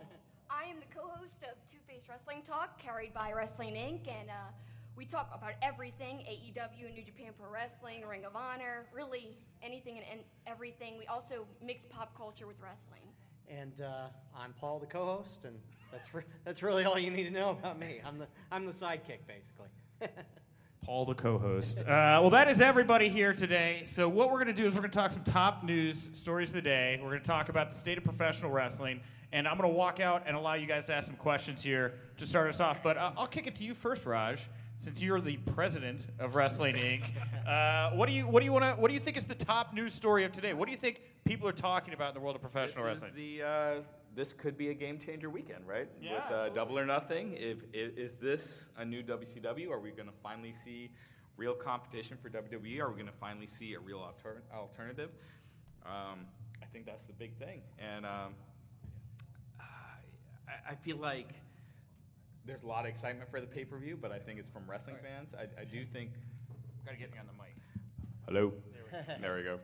Um, I think there's a lot of excitement, a lot of excitement from wrestling fans. I don't know how much it's extending out to bring Laps fans in. I hope it is, but uh, I think that's where they need to bring in people. Well, one of the questions I have about the launch of AEW, and I'm going to kick this to Kelsey and Paul because I know they are giant Ring of Honor New Japan Pro Wrestling fans, is uh, where do you think that leaves New Japan and Ring of Honor here with AEW kind of breaking into the marketplace and becoming the new de facto second company to, to WWE?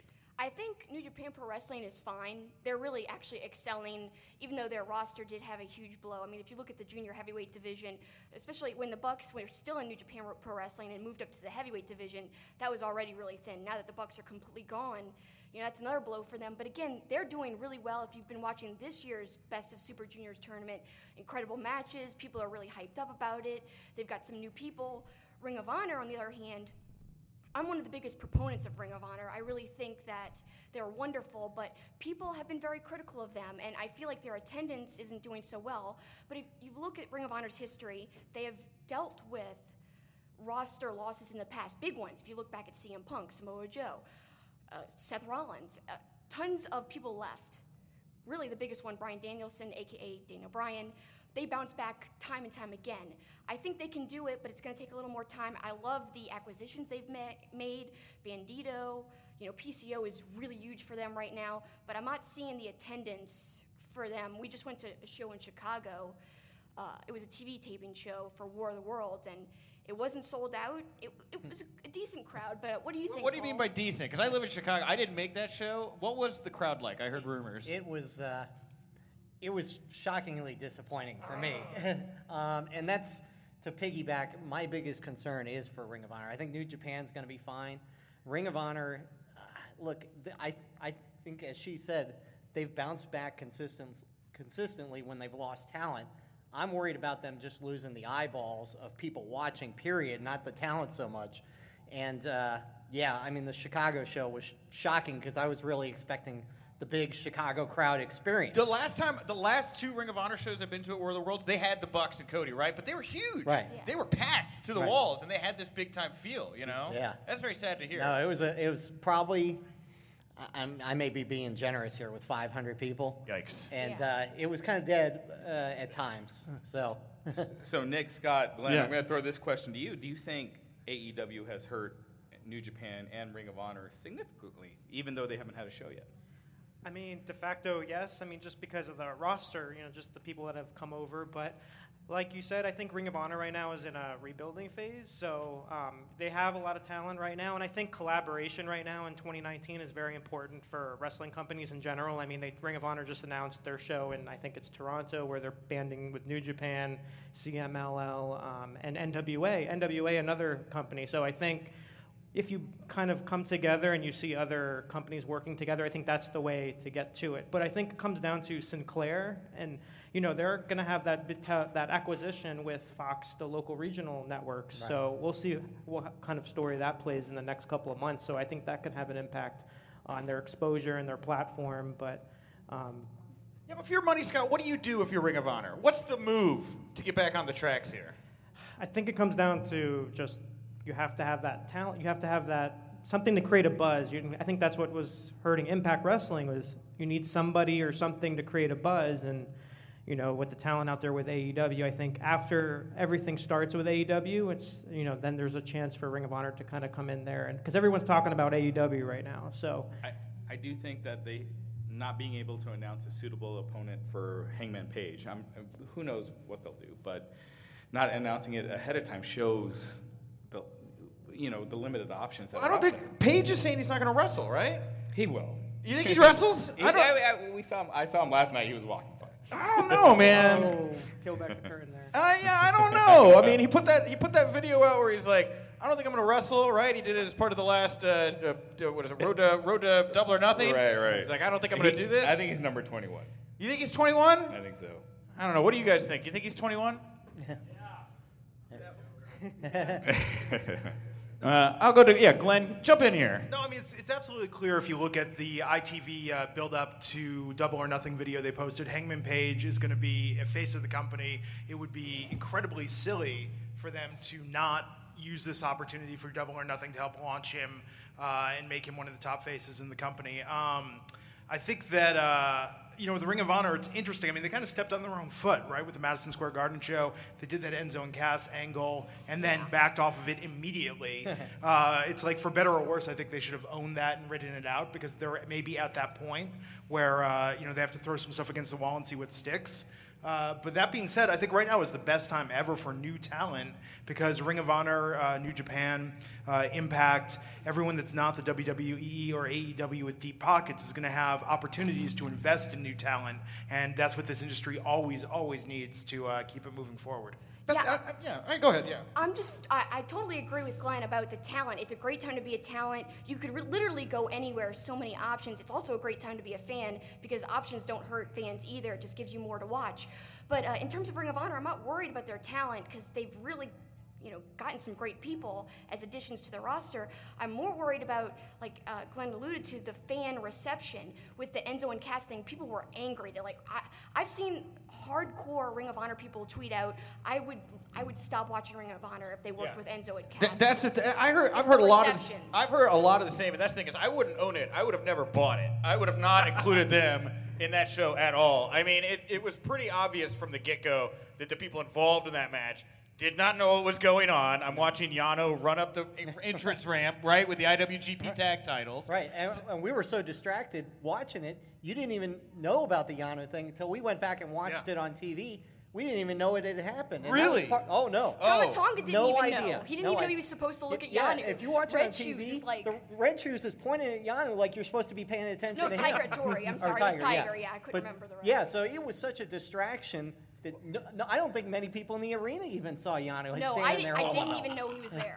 I was in the press booth, so I did, but the press booth was right over the stage. Right. Right, the entrance ramp. Right, right. So, like, I'm sitting here and I'm watching, like, because the fight looks like dots to me, Mm-hmm. but I see Yano holding the tag titles, and immediately I knew we're watching two storylines go on top of each other right now. Right. And that's a confusing clusterfuck. Can I curse here? Can we make this a hootenanny?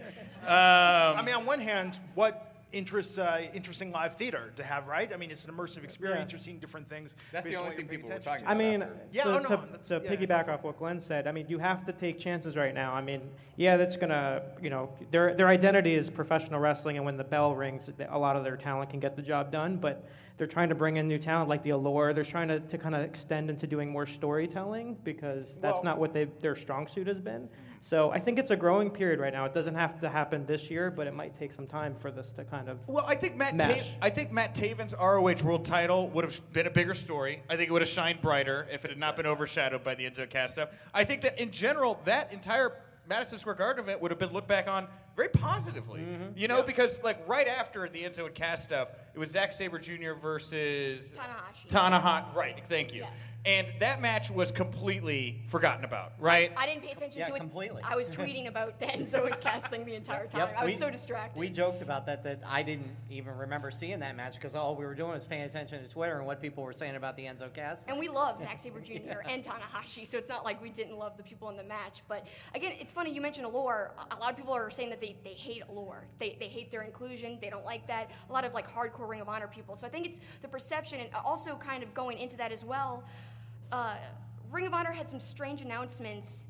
They announced Jeff Cobb uh, challenging Ospreay, and this was when Ospreay was still involved in the New Japan Cup tournament, and so it kind of uh, it kind of hurt the believability that Ospreay had the chance to win when Ring of Honor was like Jeff Cobb and Ospreay are going to go head to head at G1 Supercard when the winner of New Japan Cup was supposed to have a match against Okada at that.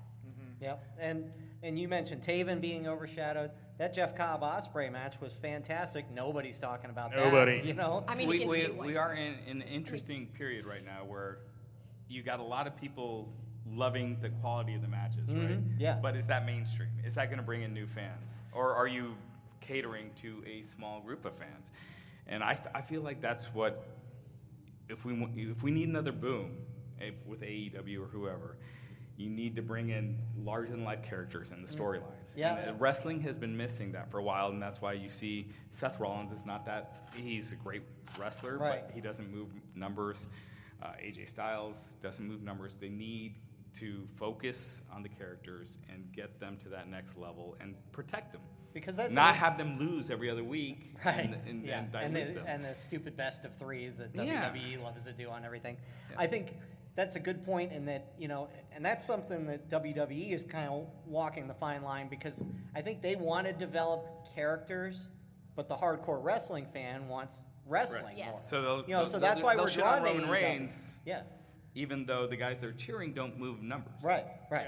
You know, Roman Reigns sells T-shirts for good or bad. You Yeah. know, and he, and he moves the needle, and so that's you know, the hardcore wrestling fan is going away from WWE because they want to see wrestling and not a bunch of shtick. Right. Whereas, but it, is that enough to push the ratings if you just have good wrestling? Because when WWE has let the talent, they have great talent, wrestle, some of these matches are great. I mean, Tuesday night, that Andrade Ali match was fantastic. Awesome. Yeah. Awesome out. It was. So- but when they were coming up, when they were getting very popular, when Steve Austin was on the Right. rise, you, you can't name his matches. It No. wasn't his No, matches. exactly, It- yeah. when the Hulk Hogan was on the rise, when The Rock, it's not the matches. Mhm. It- that is a uh, dressing.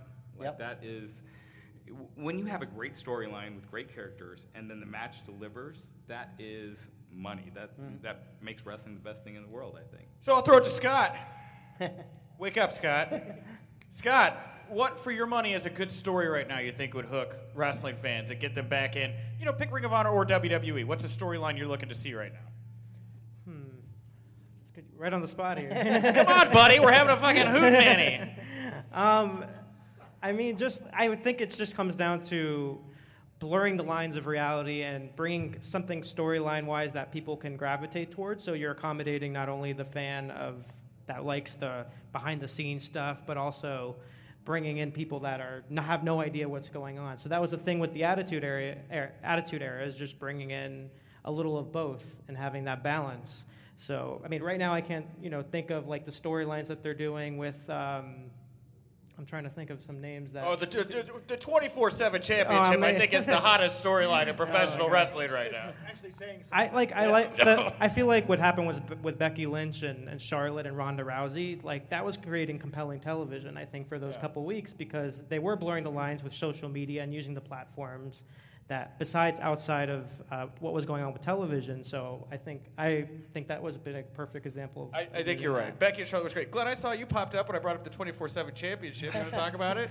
Well, I mean, it's it's TV, right? It's comedy. It's something for them to do on the air. But and it's weird that that's this week. I mean, right? That's a story with R-Truth. Look what he's doing on social media. Um, look at what in the build up to WrestleMania, Becky and Ronda on social media was better than anything we saw on TV to build that feud. Um, but I think they need something, right? And we were talking about like storylines we like to see or what they could do. I mean, Raj, we talked about this on the podcast. It's like why not take someone like Sami Zayn who's doing these soapbox promos? And you know what? Why doesn't he take uh, something from uh, the the sentiment that's out there because that John Oliver piece and say start talking about his grievances not only with the fans but the company and it's toxic and he has essentially to fight his way to get released from his contract. Let's bring in that backstage drama that's been in the press and let's make a storyline. And then if he wins, he decides to stay, form a faction, and we've got some real stakes there. We've got no general managers right now. We've got the McMahons doing this weird sort of oversight, inserting themselves in the storylines, uh, if you can even call them that. I mean, I just don't feel like I'm tuning in to watch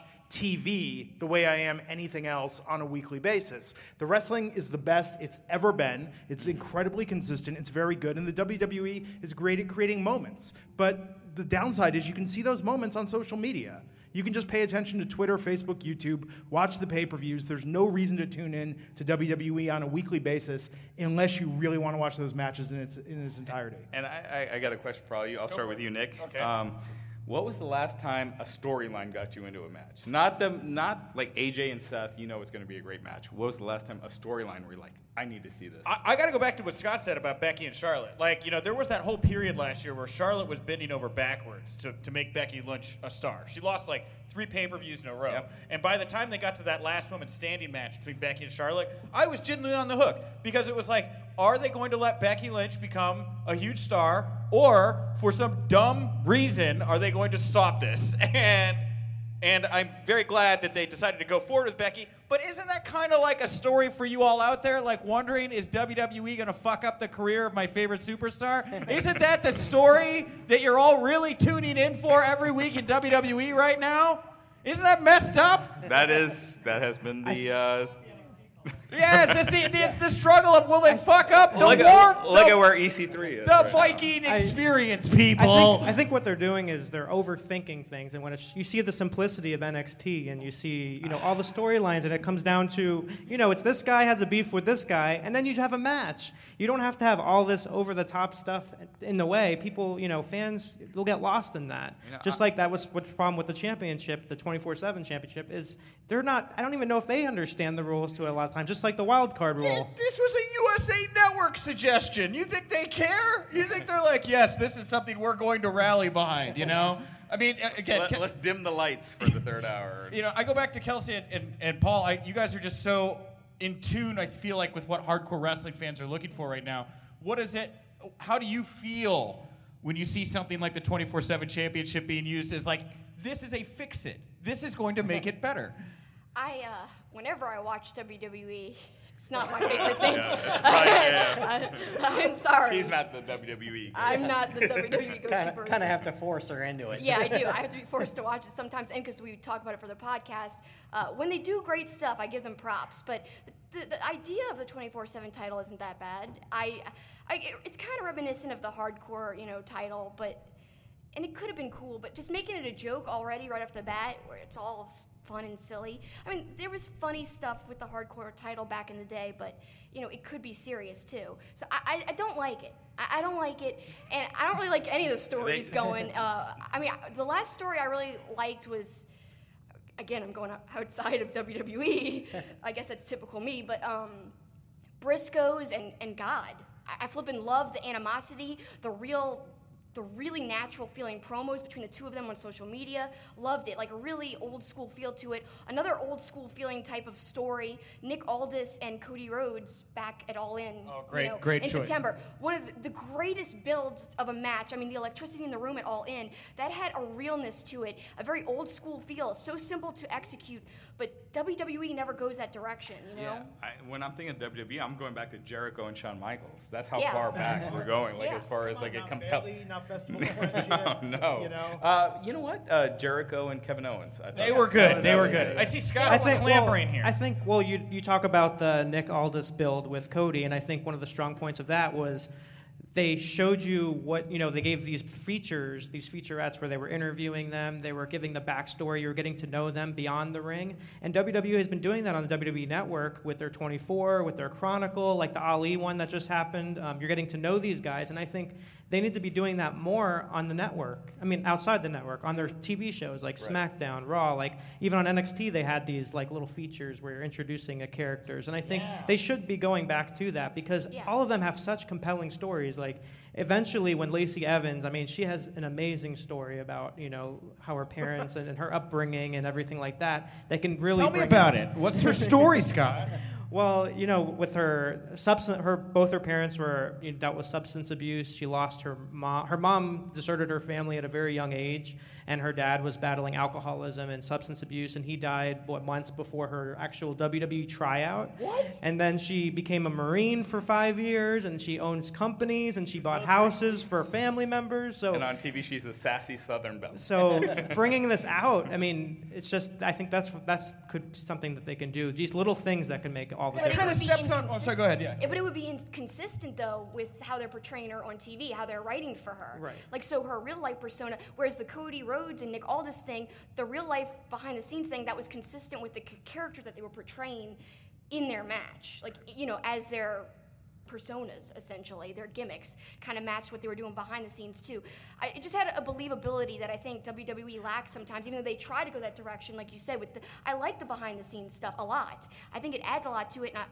lacey's story is really interesting i just with her being booked like the southern belle kind of thing it, i don't think it would help people connect with her more her character more Yeah, it's like, you know, Lars Sullivan obviously got in trouble recently. Is he going to start doing Boys and Girls Clubs appearances? It's like, is that the look you want I for your big monster? yeah, not in that case. Actually, one one other storyline that actually comes to mind is Daniel Bryan and that road to WrestleMania. And that was It- accident.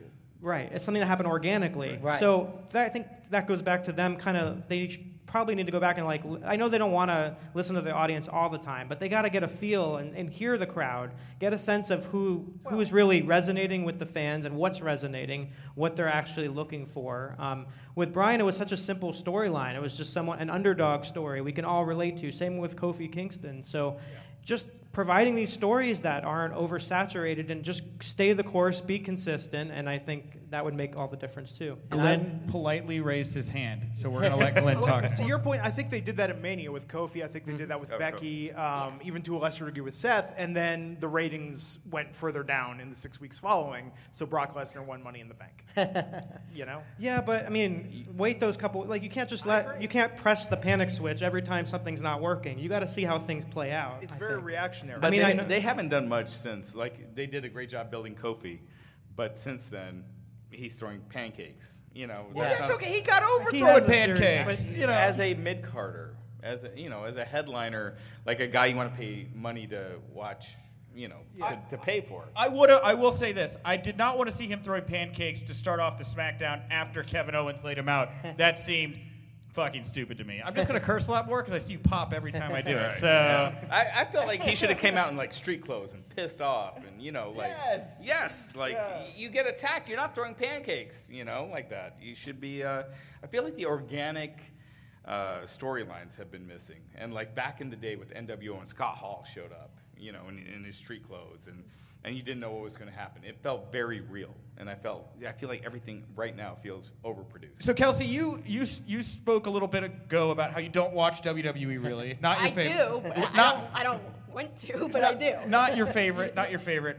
If they had done the Young Bucks Cody Elite Invasion, do you think it would have worked? Would it have hooked you? Do you think they I would would have have been bungled so it? sad. Talk to me about a hypothetical AEW invasion of I WWE. talked about She's how I the would wrong cry. person to ask about that because she would have been so upset about it. I, because the creative freedom is not there. Creative freedom to me is so important. I- I'm really excited about this AEW thing.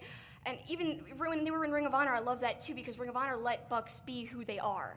Uh, and that's how they thrive. That's how they got to this point to be able to launch this company is being themselves, going out and being creative, having that freedom to do being the elite. All that stuff really like tied into that. If they would have done an invasion angle in WWE, it would have started off really cool. But eventually, it would have been constricted and constricted. The Bucks they're a very certain type of you know persona character. Even more so people talk all the time about what if kenny omega would have showed up in wwe and they compare it to aj styles. To me it's completely different. Aj styles went to wwe and thrived succeeded. He had a character that i think could be turned into like a pg like really root for you babyface and he can work the other way too. But he's really he can be pg is my point. Whereas kenny omega i feel like the cursing in his promos the uh the just the gruffness and the realness of him wouldn't have worked in WWE. Someone telling him what to say, he's a great promo. He, he doesn't need anyone to tell him what what to say. His promo style is so real. To do an invasion angle and have Kenny Omega it would have been cool because of the match opportunities, but I feel like the stories would have suffered a little. It wouldn't have been as strong as them doing it on them, their own. just to play devil's advocate here, um, well, when you look at WWE, you look at all the hours of programming that they have to do each year, and you know the other promotions don't have that. So that also can play into an oversaturation of WWE and them being forced to kind of produce content, hours and hours of content.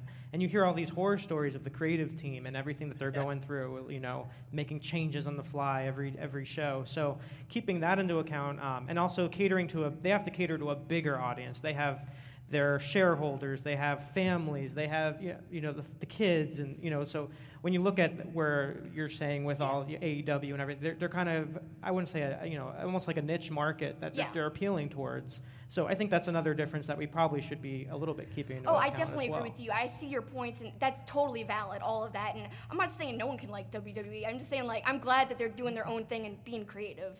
Let me ask you this: An hour of WWE right now, Raw, is probably with the new TV deal 70 million. It's 210. Uh, so one hour of Raw 70 million. If you cut that 70 million out, and you did a two-hour show, how much would that help the product? Would how much would that help merch? How much would that help the popularity? I'm would one it of the- I'm one of those Would people not that I don't think 70? the three hours thing is a problem. I, I mean, I think it's a lot of time to fill, But I think that you can slow it down and you can do compelling stories within each of those hours or even across those three hours. But what we're missing a lot of the time now is storylines that arc over the entire show. Right. You see one thing that kind of starts and maybe doesn't get paid off early or it doesn't go through the end of the show. You know, back in the day, Stone Cold Steve Austin shows up at the top of the show. He's got a ball bat. He lays out everybody in the back. What's this madman going to do? Stick around. Vince McMahon's going to con- make a, a statement at the end of the show, right? You're on the hook, right? They're not doing any of that. A perfect example is Money in the Bank, right? Yeah. They did not be like, you. These guys are going to wrestle to see who's going to be in the Money in the Bank match. They're like, these guys are in the Money in the Bank match, and they're going to be in a tag match that means nothing. Right. And so, why do you care about what you're watching then? You know, you know who's going to be in the match, and and there's no stakes. There's no stakes in most of the stuff you're watching right And the other part of the three-hour discussion is three hours could work if they use their whole roster. That's the Yeah. problem. It's the same people. You watch Raw, and something happens in the first segment. What do they do? At the beginning of the second segment, they rehash what, or they replay what happened in the first segment. I know not everybody's watching all three hours, but much of the show is rehashing what's already happened as opposed to letting it flow through the show and let that storyline go through the show. And you've got so much talent on the roster. I, I, I mean, everybody has said it. The WWE roster is as deep as it's ever been. Yeah. But they don't use everybody. Yeah. You know, uh, some of these people are disappearing on the WWE main event and, and those shows that who- who's watching? It kills me too with this 24 7 championship. You know, you see uh, Eric Young out there who would be fine, I think, is the 24 7 champion or whatever. But there's a lot you could do with that guy, untapped potential. The club, like what the WTF, my friends? What is the club doing in the 24 7 title picture right here? They're going to team up with AJ Styles and they go to Japan here pretty soon and they're going to sell tickets, you know? Yeah, and uh, you know, the ba- back to that twenty four seven discussion. I like the premise of it where it's defended on all the shows because it could make you know two hundred five live a little more relevant. You know, where you know somebody from the main roster goes and fights somebody on two hundred five live. I like that part of the twenty four seven thing. The as I said on the podcast this past week. What I saw on the shows this week was reminiscent of a Benny Hill routine. All they needed was the music mm. because they were chasing the belt around, and that's what it was like. Well, that and the And title's she didn't know just, what Benny Hill The title's by the just way. ugly too, so that doesn't help it either. What are you talking about? They took a, they took apart a jukebox and they made that thing. Yeah. It looks great. Vince McMahon. I felt so bad for Mick Foley. I mean, when he when he unveiled the championship, I don't know if he even expected the response that he got. Well, he was put they in a made it out situation. to be a big deal, which I think was a problem. When That's you're making true. a joke, High expectations, A yeah. joke was a punchline, and he's out there. You have a legend. You, you're bringing Ric Flair out, and then he's like, you know, um, I'm unveiling this joke belt. uh, no one could pull it off. Well, Glenn, you seem the most optimistic of the 24 7 championship of anybody on this stage. Because if you look on social media, R-Truth is doing these segments, uh, doing these vignettes. He's keeping it going. I think if creative lets the talent keep this going throughout the week, um, I think it's going to give fans something to follow. It's going to give it an ongoing storyline, and it's going to allow people like R-Truth, uh, talent that's not being utilized in television week in and week out. It's going to give them something to do. Um, and if USA Network's behind it, maybe that helps them a little bit with the, their stock in the company. And we, we talked about this on, Yeah. on Monday, where if they allow them to get really creative, and you have the table for threes, or Yeah. you know, like someone popping in, doing you yeah, know? cashing in on a table for three, that'd be hilarious. Yeah, they, there's a lot of potential for it. I think anything that puts more of the power in the hands of the, the wrestlers and out of Vince McMahon's hands is a good thing. Well, but and, and yes, I agree with that. And I was directly going to ask you earlier, and I we moved past it. But I was going to ask you if you thought Vince himself was the problem. I think you oh, just Oh, answered. I think we all agree Vince McMahon is the biggest problem in the wrestling industry right With- now. with creative. Oh, With creative. creatively. Oh, great! I don't know. Is Vince McMahon? Kelsey, what do you think? Is Vince the problem? Creatively? Yeah. yeah. It's a treadmill right now. You're, you're just kind of running in, in place. There's not storyline wise. There's not much progression. Uh, character wise, you're not seeing these larger than life stars emerging, and I think that's all Vince McMahon. It's going to be interesting to see uh, what happens when uh, the Fox move or SmackDown and what they're asking for, what they're expecting, because. You know, there's this show on Fox called Paradise Hotel, and they were promoting it and promoting it, and it's Right. done horrible in the ratings, and they immediately Yeah, just if you don't like what? it- Can you imagine? Can you imagine how if Yeah, uh, if the you don't ratings like are it, you'll- you'll are get people to bad- tune in, yeah, but- if the ratings are low for the first couple weeks, what's going to happen to SmackDown? Right. You know what they should do? Remember, like uh, a couple seasons ago, like some of the Game of Thrones writers, like wrote an episode of "It's Always Sunny in Philadelphia." Like, bring in the creative team from any other show on TV, and and just let them take over WWE for a month. Vince won't allow it. I know, That's but the- it would fix all. But maybe Fox or someone has pull. Maybe there'll be something uh, that can uh, loosen things up a little. Well, let's talk. Let's talk real quick. Shift gears. We're going to go out to the audience here just a second and ask you guys for some questions. So feel free to percolate your thoughts or, or opinions. But AEW is not faultless either. I feel like right now, and the lead up to, to Double or Nothing, right? I mean, there's been a couple missteps here. Um, who do you think would be the best possible first AEW champion that the fans would embrace and get behind? Kenny Omega, easy. You think Omega, Kelsey? Omega would be good. I mean, I really want to. I want to see Hangman. Right? Yeah, but I mean that's really far away from happening. But yeah, Omega, Omega, you can't go wrong with Omega. Best wrestler on the planet, really. I mean, honestly. And it's I'm really looking forward to the I mean, Bucks he's match. working with Jericho. He's going to get that rub, that mainstream rub, or that you know people know who Chris Jericho is. So if they see him working with him, and Jericho's very good about work, you know, putting over talent when he knows that it's going to be a means to an end. So if that happens with Kenny Omega, I think that would be a star-making performance. And look, that brought some more eyeballs to when they they, they wrestled at Wrestle Kingdom, right? Yes, because it I think there were a lot of people who had never watched New Japan but heard Chris Jericho is going to be wrestling over there, and I, I thought that really was a, a big part of getting some people to watch New Japan. And so I agree. I think having Jericho in this, but I think Kenny Omega winning it would be the best scenario. I mean, sure. if you listen to Jericho's latest podcast, I just listened to it. He is so complimentary of Mm-hmm. Kenny Omega, of working with Omega. He, he puts him alongside of like people like Shawn Michaels, people who he had chemistry with right away in their first, First you know, match, yeah. their first match exactly. So Jericho is really behind this whole venture. Uh, he's really bought in, and I mean, I, I think he has no problem putting over Omega. Although I don't know if that's necessarily going to happen, but I could I could see it Well, one thing I direction. w- did notice when they were talking yesterday with NBA, the playoffs, and them promoting AEW, it gets me thinking back to WCW days, and I'm like remembering, like, when did they really go out of their way on TNT and you know to promote Nitro? That was so weird. I'd never seen anything And like that- that. a- and, their, and their whole social media account, when the announcement was made, was all AEW, and it's like, wow, they're they have they have also bought in. I think. I, I kind of get the vibe because of the flames and stuff, but I know I'm crazy. I know. But don't you think that it's like? Do you think Nitro. it's out of the out of the question? They go Monday nights head to head. Like No. I, I know Tony Khan said he wouldn't, but like that Not right seems away. to be Maybe the- when they see the how the ratings I don't do. think I but- don't think Con- Tony Khan has that killer instinct. I, I- I don't think not he a- has that. But I go back to I did this interview. Who was it? This interview, DDP. I interviewed like a week or so ago, and he was quick to point out. You know, when WCW went up against WWF originally on Monday nights, everybody was like, they're going to split the ratings. What happened? Everybody's agree. ratings went up, right? Who fucked it up? Bischoff, right? and like, so I, you know, I, I think that the idea that going head to head is somehow counterintuitive historically doesn't play out.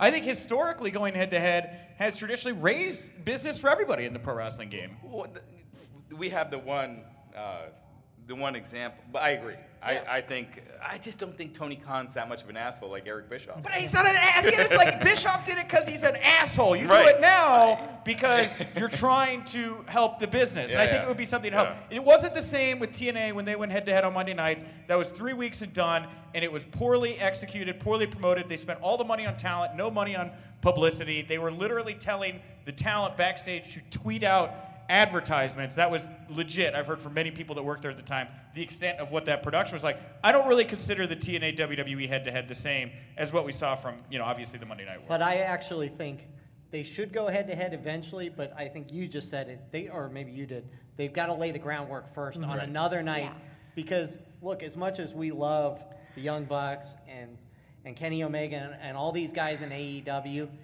it's still a core audience of them. It I can't tell you how many. Uh, I'm on radio every now and then doing a wrestling segment back in New Orleans, and I try to get the guy to talk anything but WWE once in a while, and he won't have any of Yeah. it. And I think that's a. You've still got a mainstream audience that thinks TV is only WWE. Well, so and that's, that's why I why think you got to that's- lay the groundwork. I think that's. That's actually why I think Chris Jericho should win. Yeah. Yeah. I think, Yeah, I I, I think no one knows who Kenny Omega is outside of wrestling fans. Jericho, you got other fans, and so if you're doing MJ, uh, I mean, who else? Uh, if you're doing Cody Rhodes versus Jericho, uh, that means more to mainstream fans than Mhm. Cody Rhodes versus Kenny Omega. And then maybe they see the Young Bucks or Kenny Omega and go, "Oh my God, these guys are great."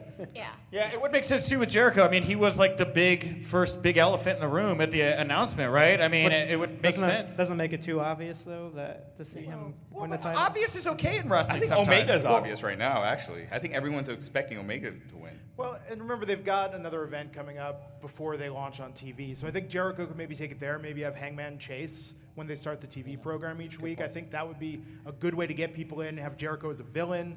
Um, you know, I think that would be a solid television. So who so who else are the names that would draw people in outside of a Jericho? You know, we talk about their, their roster and you say it's like, yeah, a lot of these names are not mainstream. They're they're attached to hardcore fans. You know, we got Jon Moxley out there. I don't think Mox is going to be there tomorrow night. Would love to be wrong, but it does sound like that he's off doing other things and would like to keep the cone of silence on himself at the moment. CM Punk is what Coachella? He's gonna be It's, uh, MMA. MMA, but it's at Coachella, right? It's like right. Coachella, yeah.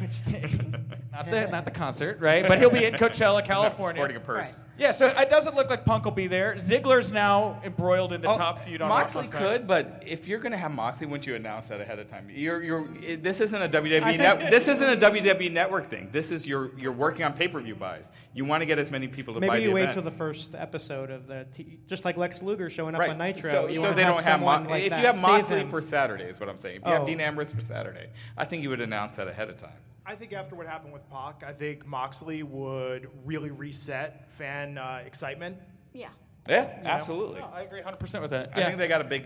It was a big. big If, I, if I were Tony Khan, uh, I mean, you know, million dollars, whatever it takes, right? Just like back up a Brinks truck to his house and get him to appear there. Well, it's got to be weird too because, like, yeah, you know, we talk about this like it, we're back at WCW where it's like Ted Turner's open checkbook, but I I hear at the same time Cody and the Bucks are like, no, we have financial experts that are telling us we can't, we can't Yeah, do that this. didn't work out so hot before. Yeah, they're like, no, we would prefer not to burn through four hundred million dollars or whatever it is Probably a they good got. idea. Yeah.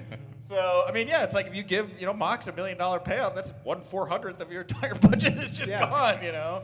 So uh, I don't know, and I was I was uh, very upset that they put Tye Dillinger, Shawn Spears on the pre-show. Yeah, that was Yeah. Weird. Yeah, just matter of factly, it's like It's so weird. By the way, Yeah. Tye Dillinger. I almost preferred them not announcing him and making him a surprise. Yes! Because then it would matter. yeah, I think would have would've mattered been, more. because I it- thought. the way they did it, it adds nothing to the pay-per-view buys, right? Yeah, because I mean, Million Dollar Man Ted DiBiase, like, okay, at the time wasn't anything that hot, but all of a sudden he shows up at the front row at Nitro, and I'm like, what is Million Dollar Man Ted Right. DiBiase doing here? You know? There's a buzz. Yeah, it's a little buzz to it. Uh, all right, well, I did promise you guys we were going to ask questions. Does anybody out there have a question? They, okay, here, I'll walk over to you as I make my way over here. Hiya! Hi, spot. Okay, uh, what is your name? Reed. Reed. Everybody say hi, Reed. Hi, Reed. Hi, Reed. Thank you to the new guys. All right, Reed. Sorry, I'll let the I'll let the buzzing go down. Reed, what is your question here for the Wrestling Inc. Hootenanny? Well, it's going to be about surprises. Who else do you think would show up? The only th- person I can think of uh, that comes to mind besides Moxley and, and Punk was Jake Hager. I don't know if that's possible. Oh, Swagger. Oh, there you go. Okay, Jack Swagger. You guys think he'd be a, a mover? Yeah, I mean, I don't think he's a mover. I, I, I could see him showing up. Yeah. I mean, and then it's a good partnership with Bellator. That's an additional publicity. If you heard. Jack Swagger was going to be there, would that change your mind? Change your mind about what? The- to you- buy the pay-per-view. Make you buy the pay-per-view. Would you spend fifty dollars? If you're like on the probably- fence, you're like, no. oh, Jack Swagger. No, it probably wouldn't. Hon- Honestly, it probably wouldn't. Like I, he was actually really good in, in Lucha Underground. I liked him Right. a lot, and Lucha Underground It was really good. Yeah. Um, and he's doing MMA stuff now. So, I, but I honestly believe there's only two guys right now that are out there. It's Dean Ambrose and CM Punk that really make a difference. That will really get people talking. I mean, Punk. Brock Lesnar Yeah, that would be is world-ending. Right. I mean, that World would be, ending. I mean, seriously, seriously. Like, think about it for a second. It would be are like, Thanos. "Oh But out, God." eh, outside of those, I, I just don't see anyone moving uh, the interest.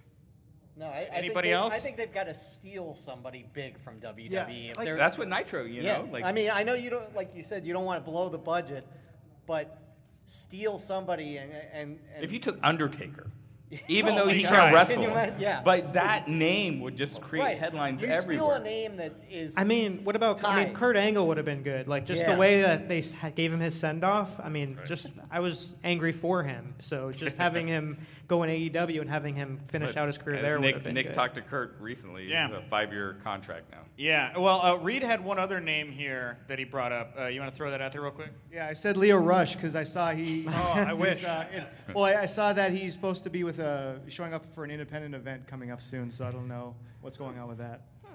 I also don't know what's going on with He, that. he is under contract with WWE, so Yeah, he's doing I like thought a I Maryland. saw something earlier. He was going to show up for another promotion. Yeah, like Maryland soon. Championship Wrestling or something like that. But so I think WWE does work with Maryland Championship so- Wrestling a lot. They do. Well, he's an independent contractor. He can do whatever he likes, guys. Obviously. Right. Anybody else questions? Anything you want to ask about? Yeah, shoot over here. Let's go over this way. What's your name? Sean. Everybody say hi, Sean. Hi, Sean. Sean, welcome to the Hoot Nanny. What's your question? Talked a lot about surprises on the male side. Do you think Cris Cyborg could be a surprise, and do you think she would draw? I love this question because this has been a very, a good question. very male heavy, male heavy yeah, we haven't been talking about the women. And Yeah, what women I mean, they're would- starting to build a women's division, and you know, if they're really serious about it, she would bring something different to the table that they have right now. I think they did like old school storytelling, and you had Cyborg showing up on WWE wanting to go after Rousey because Rousey avoided her in MMA. I think that would be huge, and then you build up to that first match. I don't think Cyborg in AEW does anything. It's it's kind of a celebrity thing, but uh, I think Aja WWE versus- could. yeah, I mean, it would do something. Chris I mean, it's, it's something, but I think that that could be a huge storyline in WWE. It's interesting. Kelsey, I'll throw it to you as the only female on the panel right now. Is there any female competitors out there that would move the needle for you if they launched AEW? Well, it's hard because I, I've, been, I've been critical of WWE, but one thing I think they do wonderfully is their women's division is like the strongest women's division out there. I mean, you look at NXT stacked. Candice LeRae would have been if she wouldn't have signed at exactly the wrong moment. I, I only I have dreams of what it could have been like. Her and Joey wrestling for AEW, even just her by herself. I have confidence that they would have made her the first women's champion because the Bucks love her. You listen to any interview ever with the Bucks, people used to ask them over and over again, who would be the one female you would add to Bullet Club? One second they would answer Candice LeRae. I love her. I wish she was available because I'd love to see her in AEW. But alas, it's not to be. not yet, anyway.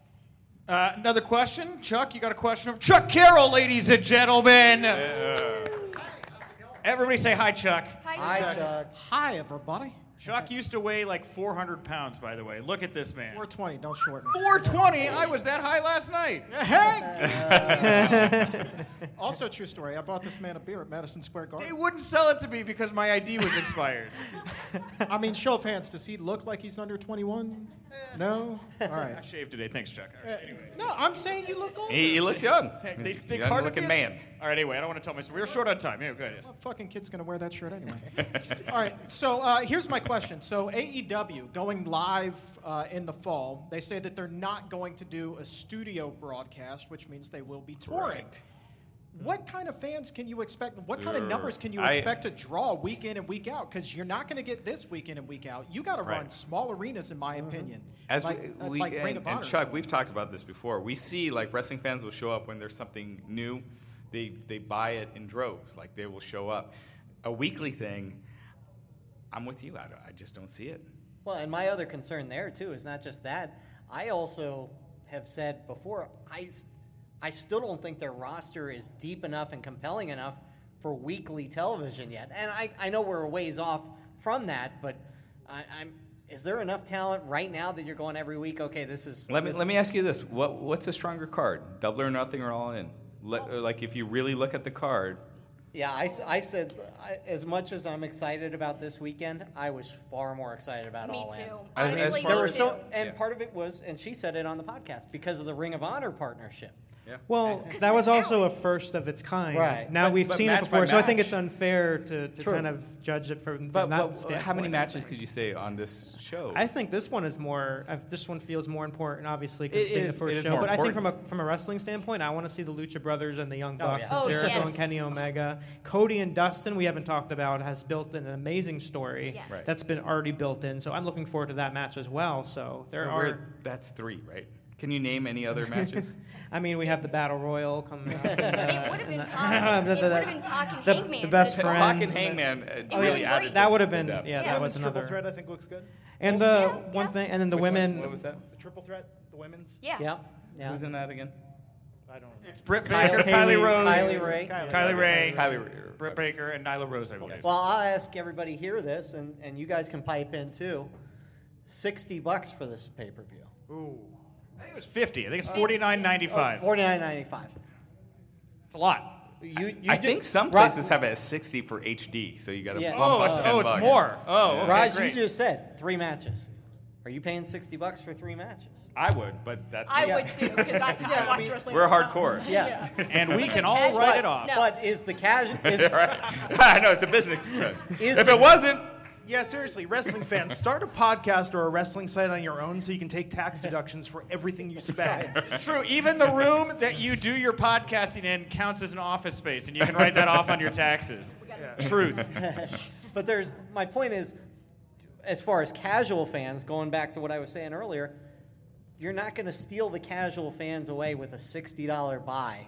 You know, I, this was That's my- why we don't watch we're- Impact This was wrestling fans are too adjusted to 10 bucks. That, now, was, and that was my problem. big problem with Impact. Right. We don't where watch we it stopped anymore. watching because I'm like, I'm not bucks. paying forty bucks to watch Impact, especially because You Yeah, Wrestle- but at the same WrestleMania time, you could watch for question, free. Well, Well, yeah. with this, when you look at the UFC, they build a card based on like two or three top matches, and they're selling it for sixty dollars too. So true. And those are, have been dropping big time. Like now they're only Now, buying Conor McGregor and like the big stars. It's funny too. I mean, with the Tye Dillinger, Shawn Spears stuff, if they hadn't announced that, since that battle royal is on the pre-show and free, if he would have shown up as a surprise, I think that would have got people to think, "Oh my God, who else is going to show up?" So Yeah, I I think to buy it- the that's a bigger deal as a surprise than announcing it as a nothing. Yeah. Hundred percent. Hundred percent. Uh, anyone else? Questions? Anybody else want to throw something out there? We can uh, dive back into to some more discourse. Two hands. I'm sorry, you're related to one of the panelists, so I'm going to go over here. How good do I look? Reed, right? Reed, what is your what's your next question? I was just wondering, do you, do we also know what status is for Joey Ryan? We- Oh, great question. Yeah, Joey has an indie booking tomorrow, right? So I Nick think and I, ta- Nick and I talked about this. Uh, he has an indie booking, but that's not like they could easily pay pay it off, you know, and, and have him there. But is Joey Ryan like? Is that enough uh, for? You know, I mean, Joey Ryan's a, a big character. I'm a big fan, but is that uh, I- enough for Pac? I think for AEW because they did the penis druids last time with him and him and Paige, right? I mean, you're talking about stories and storytelling. There you go. Yeah, I love I how mean, you gotta it continue the story. It does fit. I just, by the way, looking over my shoulder, I just go penis druids, and four dudes go, "Yep." That penis druids. Penis All right. druids. No, he's good, but I don't think he's going to expand the fan base beyond people that are already paying attention to AEW. Yeah. All right. That's well, true. on that note of penis druids, Raj Giri's wife. Ah! What's your name? Anjali. Anjali. Everybody say hi, Anjali. Hi, Anjali. Anjali, what is your question? My question is in the history of wrestling, this is a very, probably a question you guys get all the time, but I, want to know. So, in the history of wrestling, who is your all time favorite star and why? Oh God, that's hard. That's Tough easy one. for me. Tough one. Macho Man Randy Savage for me. You will- you will never see someone and be like, oh, that guy reminds me of Macho Man Randy Savage. He was a one of a kind personality. No one is like him. Everyone can impersonate him, but he was just so one of a kind. And uh, y- y- all your senses burst when you would see him. He's got Elizabeth and the colors Yeah. and the graduation song coming out. And it's, you just, it's just everything. It was, he was awesome. Yeah. I think uh, all time, I mean, wrestling wise, Kurt Angle, but character wise, Stone Cold, of course. I mean, I feel kind of cheap saying it. Like, that's a typical answer. But I mean, it's true. I mean, it's a classic thing. They've tried to replicate it so many times. It's not as good as the original time. But would there have been a Stone Cold without the Vince, you know, the foil? I don't know if he could have just been like that on his own without a foil. So to me, maybe it's a cheap answer, but he's great. Come on. Uh, if we're talking about current, I'd have a hard time answering, but I'm a really big fan of. Uh, I really love the Young Bucks, but Suzuki, Minoru Suzuki, right now, all-time favorite. Great character, great entrance, great wrestling, and he's the same age as the Undertaker, or no, I think he's around the same ballpark of, as the Undertaker, but it's crazy the difference in the way they move around and wrestle. I'll tell you something you'll probably enjoy. You like Suzuki, right? Oh, I love Suzuki. So I went to Bloodsport, GCW's Bloodsport WrestleMania weekend. Anybody watch that show? I have to go back and rent Yes. it. One woman? No, I have no idea what you're talking about. Thank Blood you. Yeah, no ropes. Anyway, well, I got there and my friend was there, and I, long, make a long story short, I wound up sitting in the balcony with Dean Ambrose watching the show. We didn't get to talk much wrestling. I was explicitly told, do not bring up wrestling with him. um, but um, I, I did ask him what brought him to the show, and he said Suzuki. He said, That's I love cool. Suzuki, and Suzuki was in the main event. Isn't that cool Who to hear? doesn't love him? He's I- flipping the best. Like you guys don't even know. He's and what, the greatest. what can we learn from that comment, right? Is Moxley going to New Japan now? Think about it, people. Think about it. That'd be awesome. Everything means something. Uh, Paul, you didn't answer either. We'll give you. Um, we'll go to this. it- it's funny. He brought up Macho Man, and and the first person I really was captivated by. Obviously, I was drawn in by the Hulk Hogan '80s. You know that got me watching. But Ricky the Dragon Steamboat was my first favorite wrestler. I thought he he wasn't the big galoot, you know, that the other guys were. He was athletic. He could move around. So he was the first guy I I really just was like, man, this guy is amazing. Uh, again, I feel cheap. Stone Cold still. I mean, the Attitude Era of Stone Cold is still, to me, the funniest, best time in wrestling because he was just so awesome and so funny. Glenn? Uh, I mean, as a kid, Piper was what really got me into it. I think just you know, as far as promos and personalities, he's someone that I always just found so captivating to watch anything that he ever did.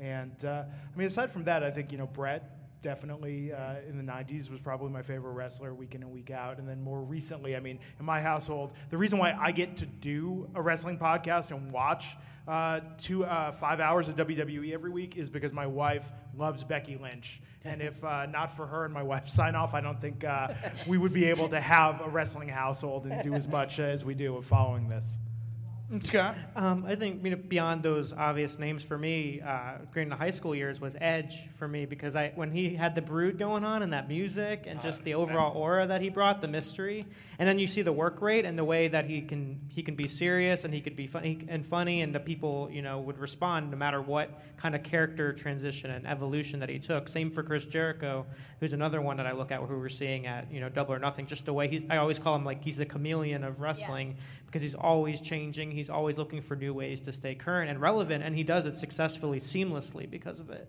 I'm always a Mick Foley guy. I mean, I just thought the diversity of you know his ability to play different characters, the amount of moments that he had. You know, I don't think anybody will ever forget Hell in a Cell, right? I mean, Undertaker, I guess, would have to be up there as far as like uh, a length or multiple amounts of matches you could probably remember a name. Uh, so I've always been a Mick Foley guy. Um, all right, well, I just checked the clock. We are short on time, so I, I really wanted to play a game as part of the Hoot Nanny. So I'm gonna I'm gonna shift gears here a little bit and play a game. Do you guys want to you guys want to see a game? Okay. So my favorite improv game is a game called Movie Pitch. And so what we're gonna do? Who wants to play? Glenn, you want to play Movie Pitch? Sure. Okay, everybody's gonna play. All skate. Everybody's gonna get 30 seconds. Okay. I'm gonna go to the crowd. Kelsey, you don't have to play if you don't want. I don't know. Okay, I we'll know. we'll let them go, Come and then back you, to me. you could you could decide. Okay. Oh no, Scott, you're playing. You're playing, Scott. Kelsey, we'll give her a pass. You you're in. Okay. Um, the way this game's gonna work is I'm gonna I'm gonna ask you guys for a superstar, right? And then I'm gonna ask you for a movie genre, and then the person is gonna have 30 seconds to give us that pitch for what that WWE Studios movie looks like. Are you all ready for this? Okay. I see everybody's already laughing. This is why I love this game because it's fucking awesome. Uh, who? Uh, give me your favorite WWE superstar. Alicia Fox. Oh, everyone's favorite, Alicia Fox. Okay, great. And I need the I need a genre, a movie style genre. Horror. Horror. Well, not from you. You're on the panel. What? Horror. Okay, well, great. Your wife chimed in with the same thing. All right. Glenn, you have 30 seconds to give us your best Alicia Fox horror movie pitch. And go. Well, that's easy. I mean, I know they already remade it, but I think they need to redo Fatal Attraction with Alicia Fox, uh, and maybe let's let's change it up and go like really, really outside the box. Let's have like Finn Balor as the male lead, you know, and and Finn, you know, he's uh, gets involved with Alicia Fox and is good in his passion, and then you know, of course, he uh, tries to break things off with her, and then Alicia Fox goes fucking nuts, and that's the entire third act of the movie. It's just Alicia Fox losing it on screen. And you see her just stab the yeah, shit oh, out of the yeah, rabbit. She's not killing his rabbit. I mean, she's killing the cats, dogs, everything. She's being savage with it. And I think tour de force, her career could really use that shot in the arm right now. Oh man, that was almost exactly 30 seconds. Give it up for Glenn. That was pretty good. That was pretty good. All right, Scott, it's your turn. I'm very excited about this. Give me another superstar. Who? Wait, what? Otis. Otis. Otis. Otis of Heavy Machinery. Okay, not horror. Wow. Give me another movie genre or or storyline. Rom com. Okay, we uh, your that was from your wife, by the way. Um, give us your Otis of Heavy Machinery rom com 30 second pitch, Scott. All right, so Otis is on a boat. He's he's uh he's he's been away for a long time. He's like a seaman. So basically, What? he meets this he meets this uh, he meets this girl and uh, he falls in love with her. And oh my gosh. and um, and then this iceberg comes, and then he's on the she's on the boat too. I'm trying to trying to think of a Sure. who who can we put in this movie that to be Yeah. Alexa Bliss. Seems Okay. So she co- she's she ends up on the boat because uh, sh- she was going to a, a conference um, for a Dis you know for Disney. I'm sorry. She was on a Disney. Okay, let's do it. She's on a Disney We're cruise. way over the 30 seconds, She's but I have to hear okay, this. Keep so going. she's on a Disney cruise and and she she and then they find Otis, you know, in the water. So she it's late at night. She picks him up, and they. They, they meet each other and they fall in love. I'm going with the Disney cruise because it relates to her being a Disney fan. So. Okay, great. There's that one. All right, now keep all of these. Yeah, give a round of applause. We're, keep these in mind because we're gonna pick a winner here of your favorite movie. We're gonna Raj here now. Uh, another superstar, Matt Riddle, great one, and another movie genre. What, buddy cop. I love buddy cop. Raj, you've got 30 seconds here to give me your best Matt Riddle buddy cop movie pitch. All right, Go. Dan- Danny Glover is looking for a criminal, and there's this big pot, uh, whatever. And Sure, Matt sure. Riddle is this, uh, you know, drug dealer, pot dealer on the street, and so he goes to Matt Riddle and has to work with Matt Riddle for 24 hours. Take, he take, gets Matt Riddle out of prison for 24 hours, and they have 24 hours to solve the mystery of who killed. I don't know. That's all I got. Wow, that was honestly though, Raj was the only one who played by the rules because that was actually 30 seconds. So good on Raj. All right, and we're gonna give Kelsey and Paul. You guys could do this one together. All right. Since you guys are a team, so we're gonna see how you guys gel. All right. We're gonna it's like a tandem here of a movie pitch. Last one here. Give me another superstar. The Velveteen Dream. Give me a movie genre we haven't used yet.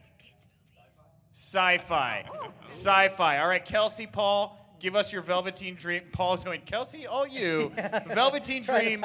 Because I had great ones for the, their suggestions. All I can think of is like a like uh, first contact with Velveteen Dream. Maybe it's Star Trek: The Next Generation. I'm a big fan. Something like that. Uh, maybe, maybe he could be like Picard. He was once almost turned into a Borg, and then so, so he's really all extravagant, going around the ship, trying to figure out how to dismantle dismantle the Borg. I don't I don't know. I really don't know. All All, I know is Star Trek. Velveteen Well, I'll go the opposite way. I'll say, I'll say that Velveteen Dream is discovered on a new planet. This strange, like that. weird dude who's enamored with himself, and Captain Kirk is like, who is this? strange- Captain Picard. Well, Let's I do know. it. Come on. Well, I, I said I'm going a different direction. Oh, you whatever. you like the second one. All right, Uh, they find Velveteen Dream on a, on a planet. They don't know what to make of him. He's trying to get Captain Kirk to wear little cut off shirts and stuff. And he tries to seduce Uhura. yeah, there Yeah, you go. Maybe. There we go. All right, all great ideas. Uh, so let's go down the line here. First, who enjoyed Glenn's movie pitch the most? Who enjoyed Scott's the most? Nobody. I, I give I don't you, blame didn't, him. you didn't like Otis. uh, I don't want your pity. Otis is Titanic. Uh, who enjoyed Raj's pitch the most? Matt Riddle, drug dealer, 24. And lastly, here, Two Face, Velveteen Dream, some kind of Star Trek version. Well, Glenn Rubenstein, you have won our WWE Studios pitch. Congratulations. Uh, we have a couple prizes. Reed was such a great uh, audience member here. He asked the most questions. Can you reach under there and give me, give me the big book? Reed, you have won this. I was given this in the WrestleMania 36, or was it 36 or 35. 35. This is the official program for WrestleMania 35. You can come take this. It has the program for the show, and it has the entire program for the Hall of Fame as well. Thank, thank you for coming out and participating. Thanks. And then uh, we just have a bunch of shirts. We have a bunch of shirts. we have a bunch of shirts. So everybody else, if you if you came out, you participated, you want to get a Wrestling Inc. shirt, we'd love for you guys to walk. Right? Are we gonna sell them? or Are we just gonna give it to them? We're just gonna give it to you. So if you want a shirt, come over. Uh, we have uh, uh, this bag right here filled with Wrestling Inc. shirts. Come grab one for yourself. Wear it out. Uh, that is it for us here. Uh, successful Wrestling Inc. Hootenanny. Thank you all very much for coming out. Thank You're you, guys. wonderful. Thank we you, love you. Support the site. And remember, if you winked, you didn't miss it. What a show. Jam packed. Michael Weisman, I got to thank you for uh, spending nearly an hour with me at the top of the show. I want to thank everybody who came out to the Wrestling Inc. Hootenanny during Starrcast 2. I want to thank everybody who participated in the Wrestling Inc. Hootenanny at Starrcast 2. If you guys want to support the site, site head over to Wrestling Inc.'s Pro Wrestling T Store. You can buy a classic logo shirt. You can buy, uh, you can buy our Jack Journalist t shirt. Both available, 20 bucks. Throw them on. Tag me on Twitter when you're wearing it. I'll retweet it. I'll make sure the Wrestling Inc. account does as well. We'll show you a little social media love. Uh, if you like this show and you like all of Wrestling Inc.'s uh, podcast content, head over to Wrestling Inc. Audio on iTunes or your favorite podcast platform. But if you go over to that iTunes page, five star ratings, nice comments, always appreciated. Helps ke- helps us keep alive on the iTunes charts and helps other fans find us and listen just like you are right now. Uh, tomorrow, tuning in. I'll have uh, back on the show Justin LaBar. My guest tomorrow on the show, I've got an interview with Impact Wrestling World Heavyweight Champion Brian Cage. The Machine will be here on the show tomorrow. And we also have AAA's Dorian Roldan on the show tomorrow talking about AAA's big MSG show. So we are just getting started this week, Michael. What a what an exciting week time for professional wrestling. It- It's it's awesome. And then next week you have a show in Saudi Arabia. Hashtag Saudi Arabia WWE pay per view. Please use that. Um, so yeah, it's a great time to be a wrestling fan right now. so. Takeovers this weekend. You got Takeover this weekend, Super Showdown next weekend. You got Fight of the Fallen here uh, later in the month. You, you know, Jon Moxley's going to fight Juice Robinson here in about a week and a half over in Japan for one of their titles. What a time! Do you remember just like just it just felt like a couple of years ago where there was just this lull in between pay per views, and I'm like, what do I do with myself in this time? Oh, look, I'll try to find some YouTube clips. Right? It's amazing that there is so much high quality wrestling and so diverse uh, shows happening right now. And I and I want to clarify here real fast because I did, you know, uh, uh, you know, again, I got some mixed signals here about Moxley. Here's how it was explained to me that the signals got mixed, and I was told I was never explicitly lied to. What happened was I originally was told this guy is leaving WWE. This was from the get go when the report stopped. Then I heard about a week and a half later, uh, this guy is staying. And I guess what had happened is WWE had made Moxley a gigantic offer. And at that point, Moxley I, had- had told somebody uh, it would be financially irresponsible for me to not take this offer, which led them to come back to me and say, uh, this guy is staying. Uh, after that was said and done, I guess Moxley decided that even though it would be financially irresponsible for him to turn down that WWE deal, he did anyway.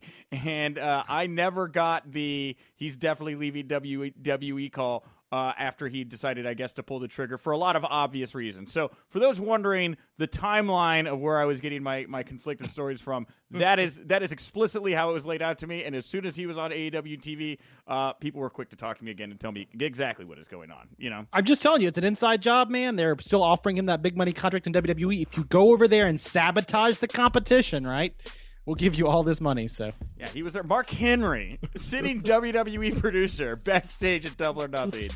Wild. it's Uh, all part of the long con here, Nick. long, long world's strongest long con. Um, Michael, uh, what do you want to plug, promote, put over here before we wrap up the show today? Uh, as always, you can follow me on Twitter. I am at the real Wiseman. Um, you can follow me on Instagram if you want to. Um, I don't know, just see selfies of whatever happens in my life. That is at wiseman.ma. And in general, if you're ever in Winston, North Carolina, give me a holler. I'd love to share a beer with you. Wonderful. And yes, I am Nick Hausman at Wink Rebel over on Twitter. Thank you so much for listening. Thank you so much for taking in our coverage of Double or Nothing this weekend. We got a lot to get to here, guys. It's never been wilder in the wild west of professional wrestling. And remember, if you winked, you didn't miss it.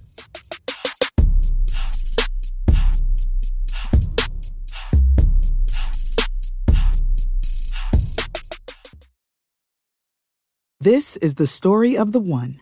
As head of maintenance at a concert hall, he knows the show must always go on. That's why he works behind the scenes, ensuring every light is working, the HVAC is humming, and his facility shines. With Grainger's supplies and solutions for every challenge he faces, plus 24 7 customer support, his venue never misses a beat. Call clickgrainger.com or just stop by. Granger, for the ones who get it done. When you need mealtime inspiration, it's worth shopping Kroger, where you'll find over 30,000 mouthwatering choices that excite your inner foodie. And no matter what tasty choice you make, you'll enjoy our everyday low prices, plus extra ways to save, like digital coupons worth over $600 each week. You can also save up to $1 off per gallon at the pump with fuel points. More savings and more inspiring flavors make shopping Kroger worth it every time. Kroger, fresh for everyone. Fuel restrictions apply.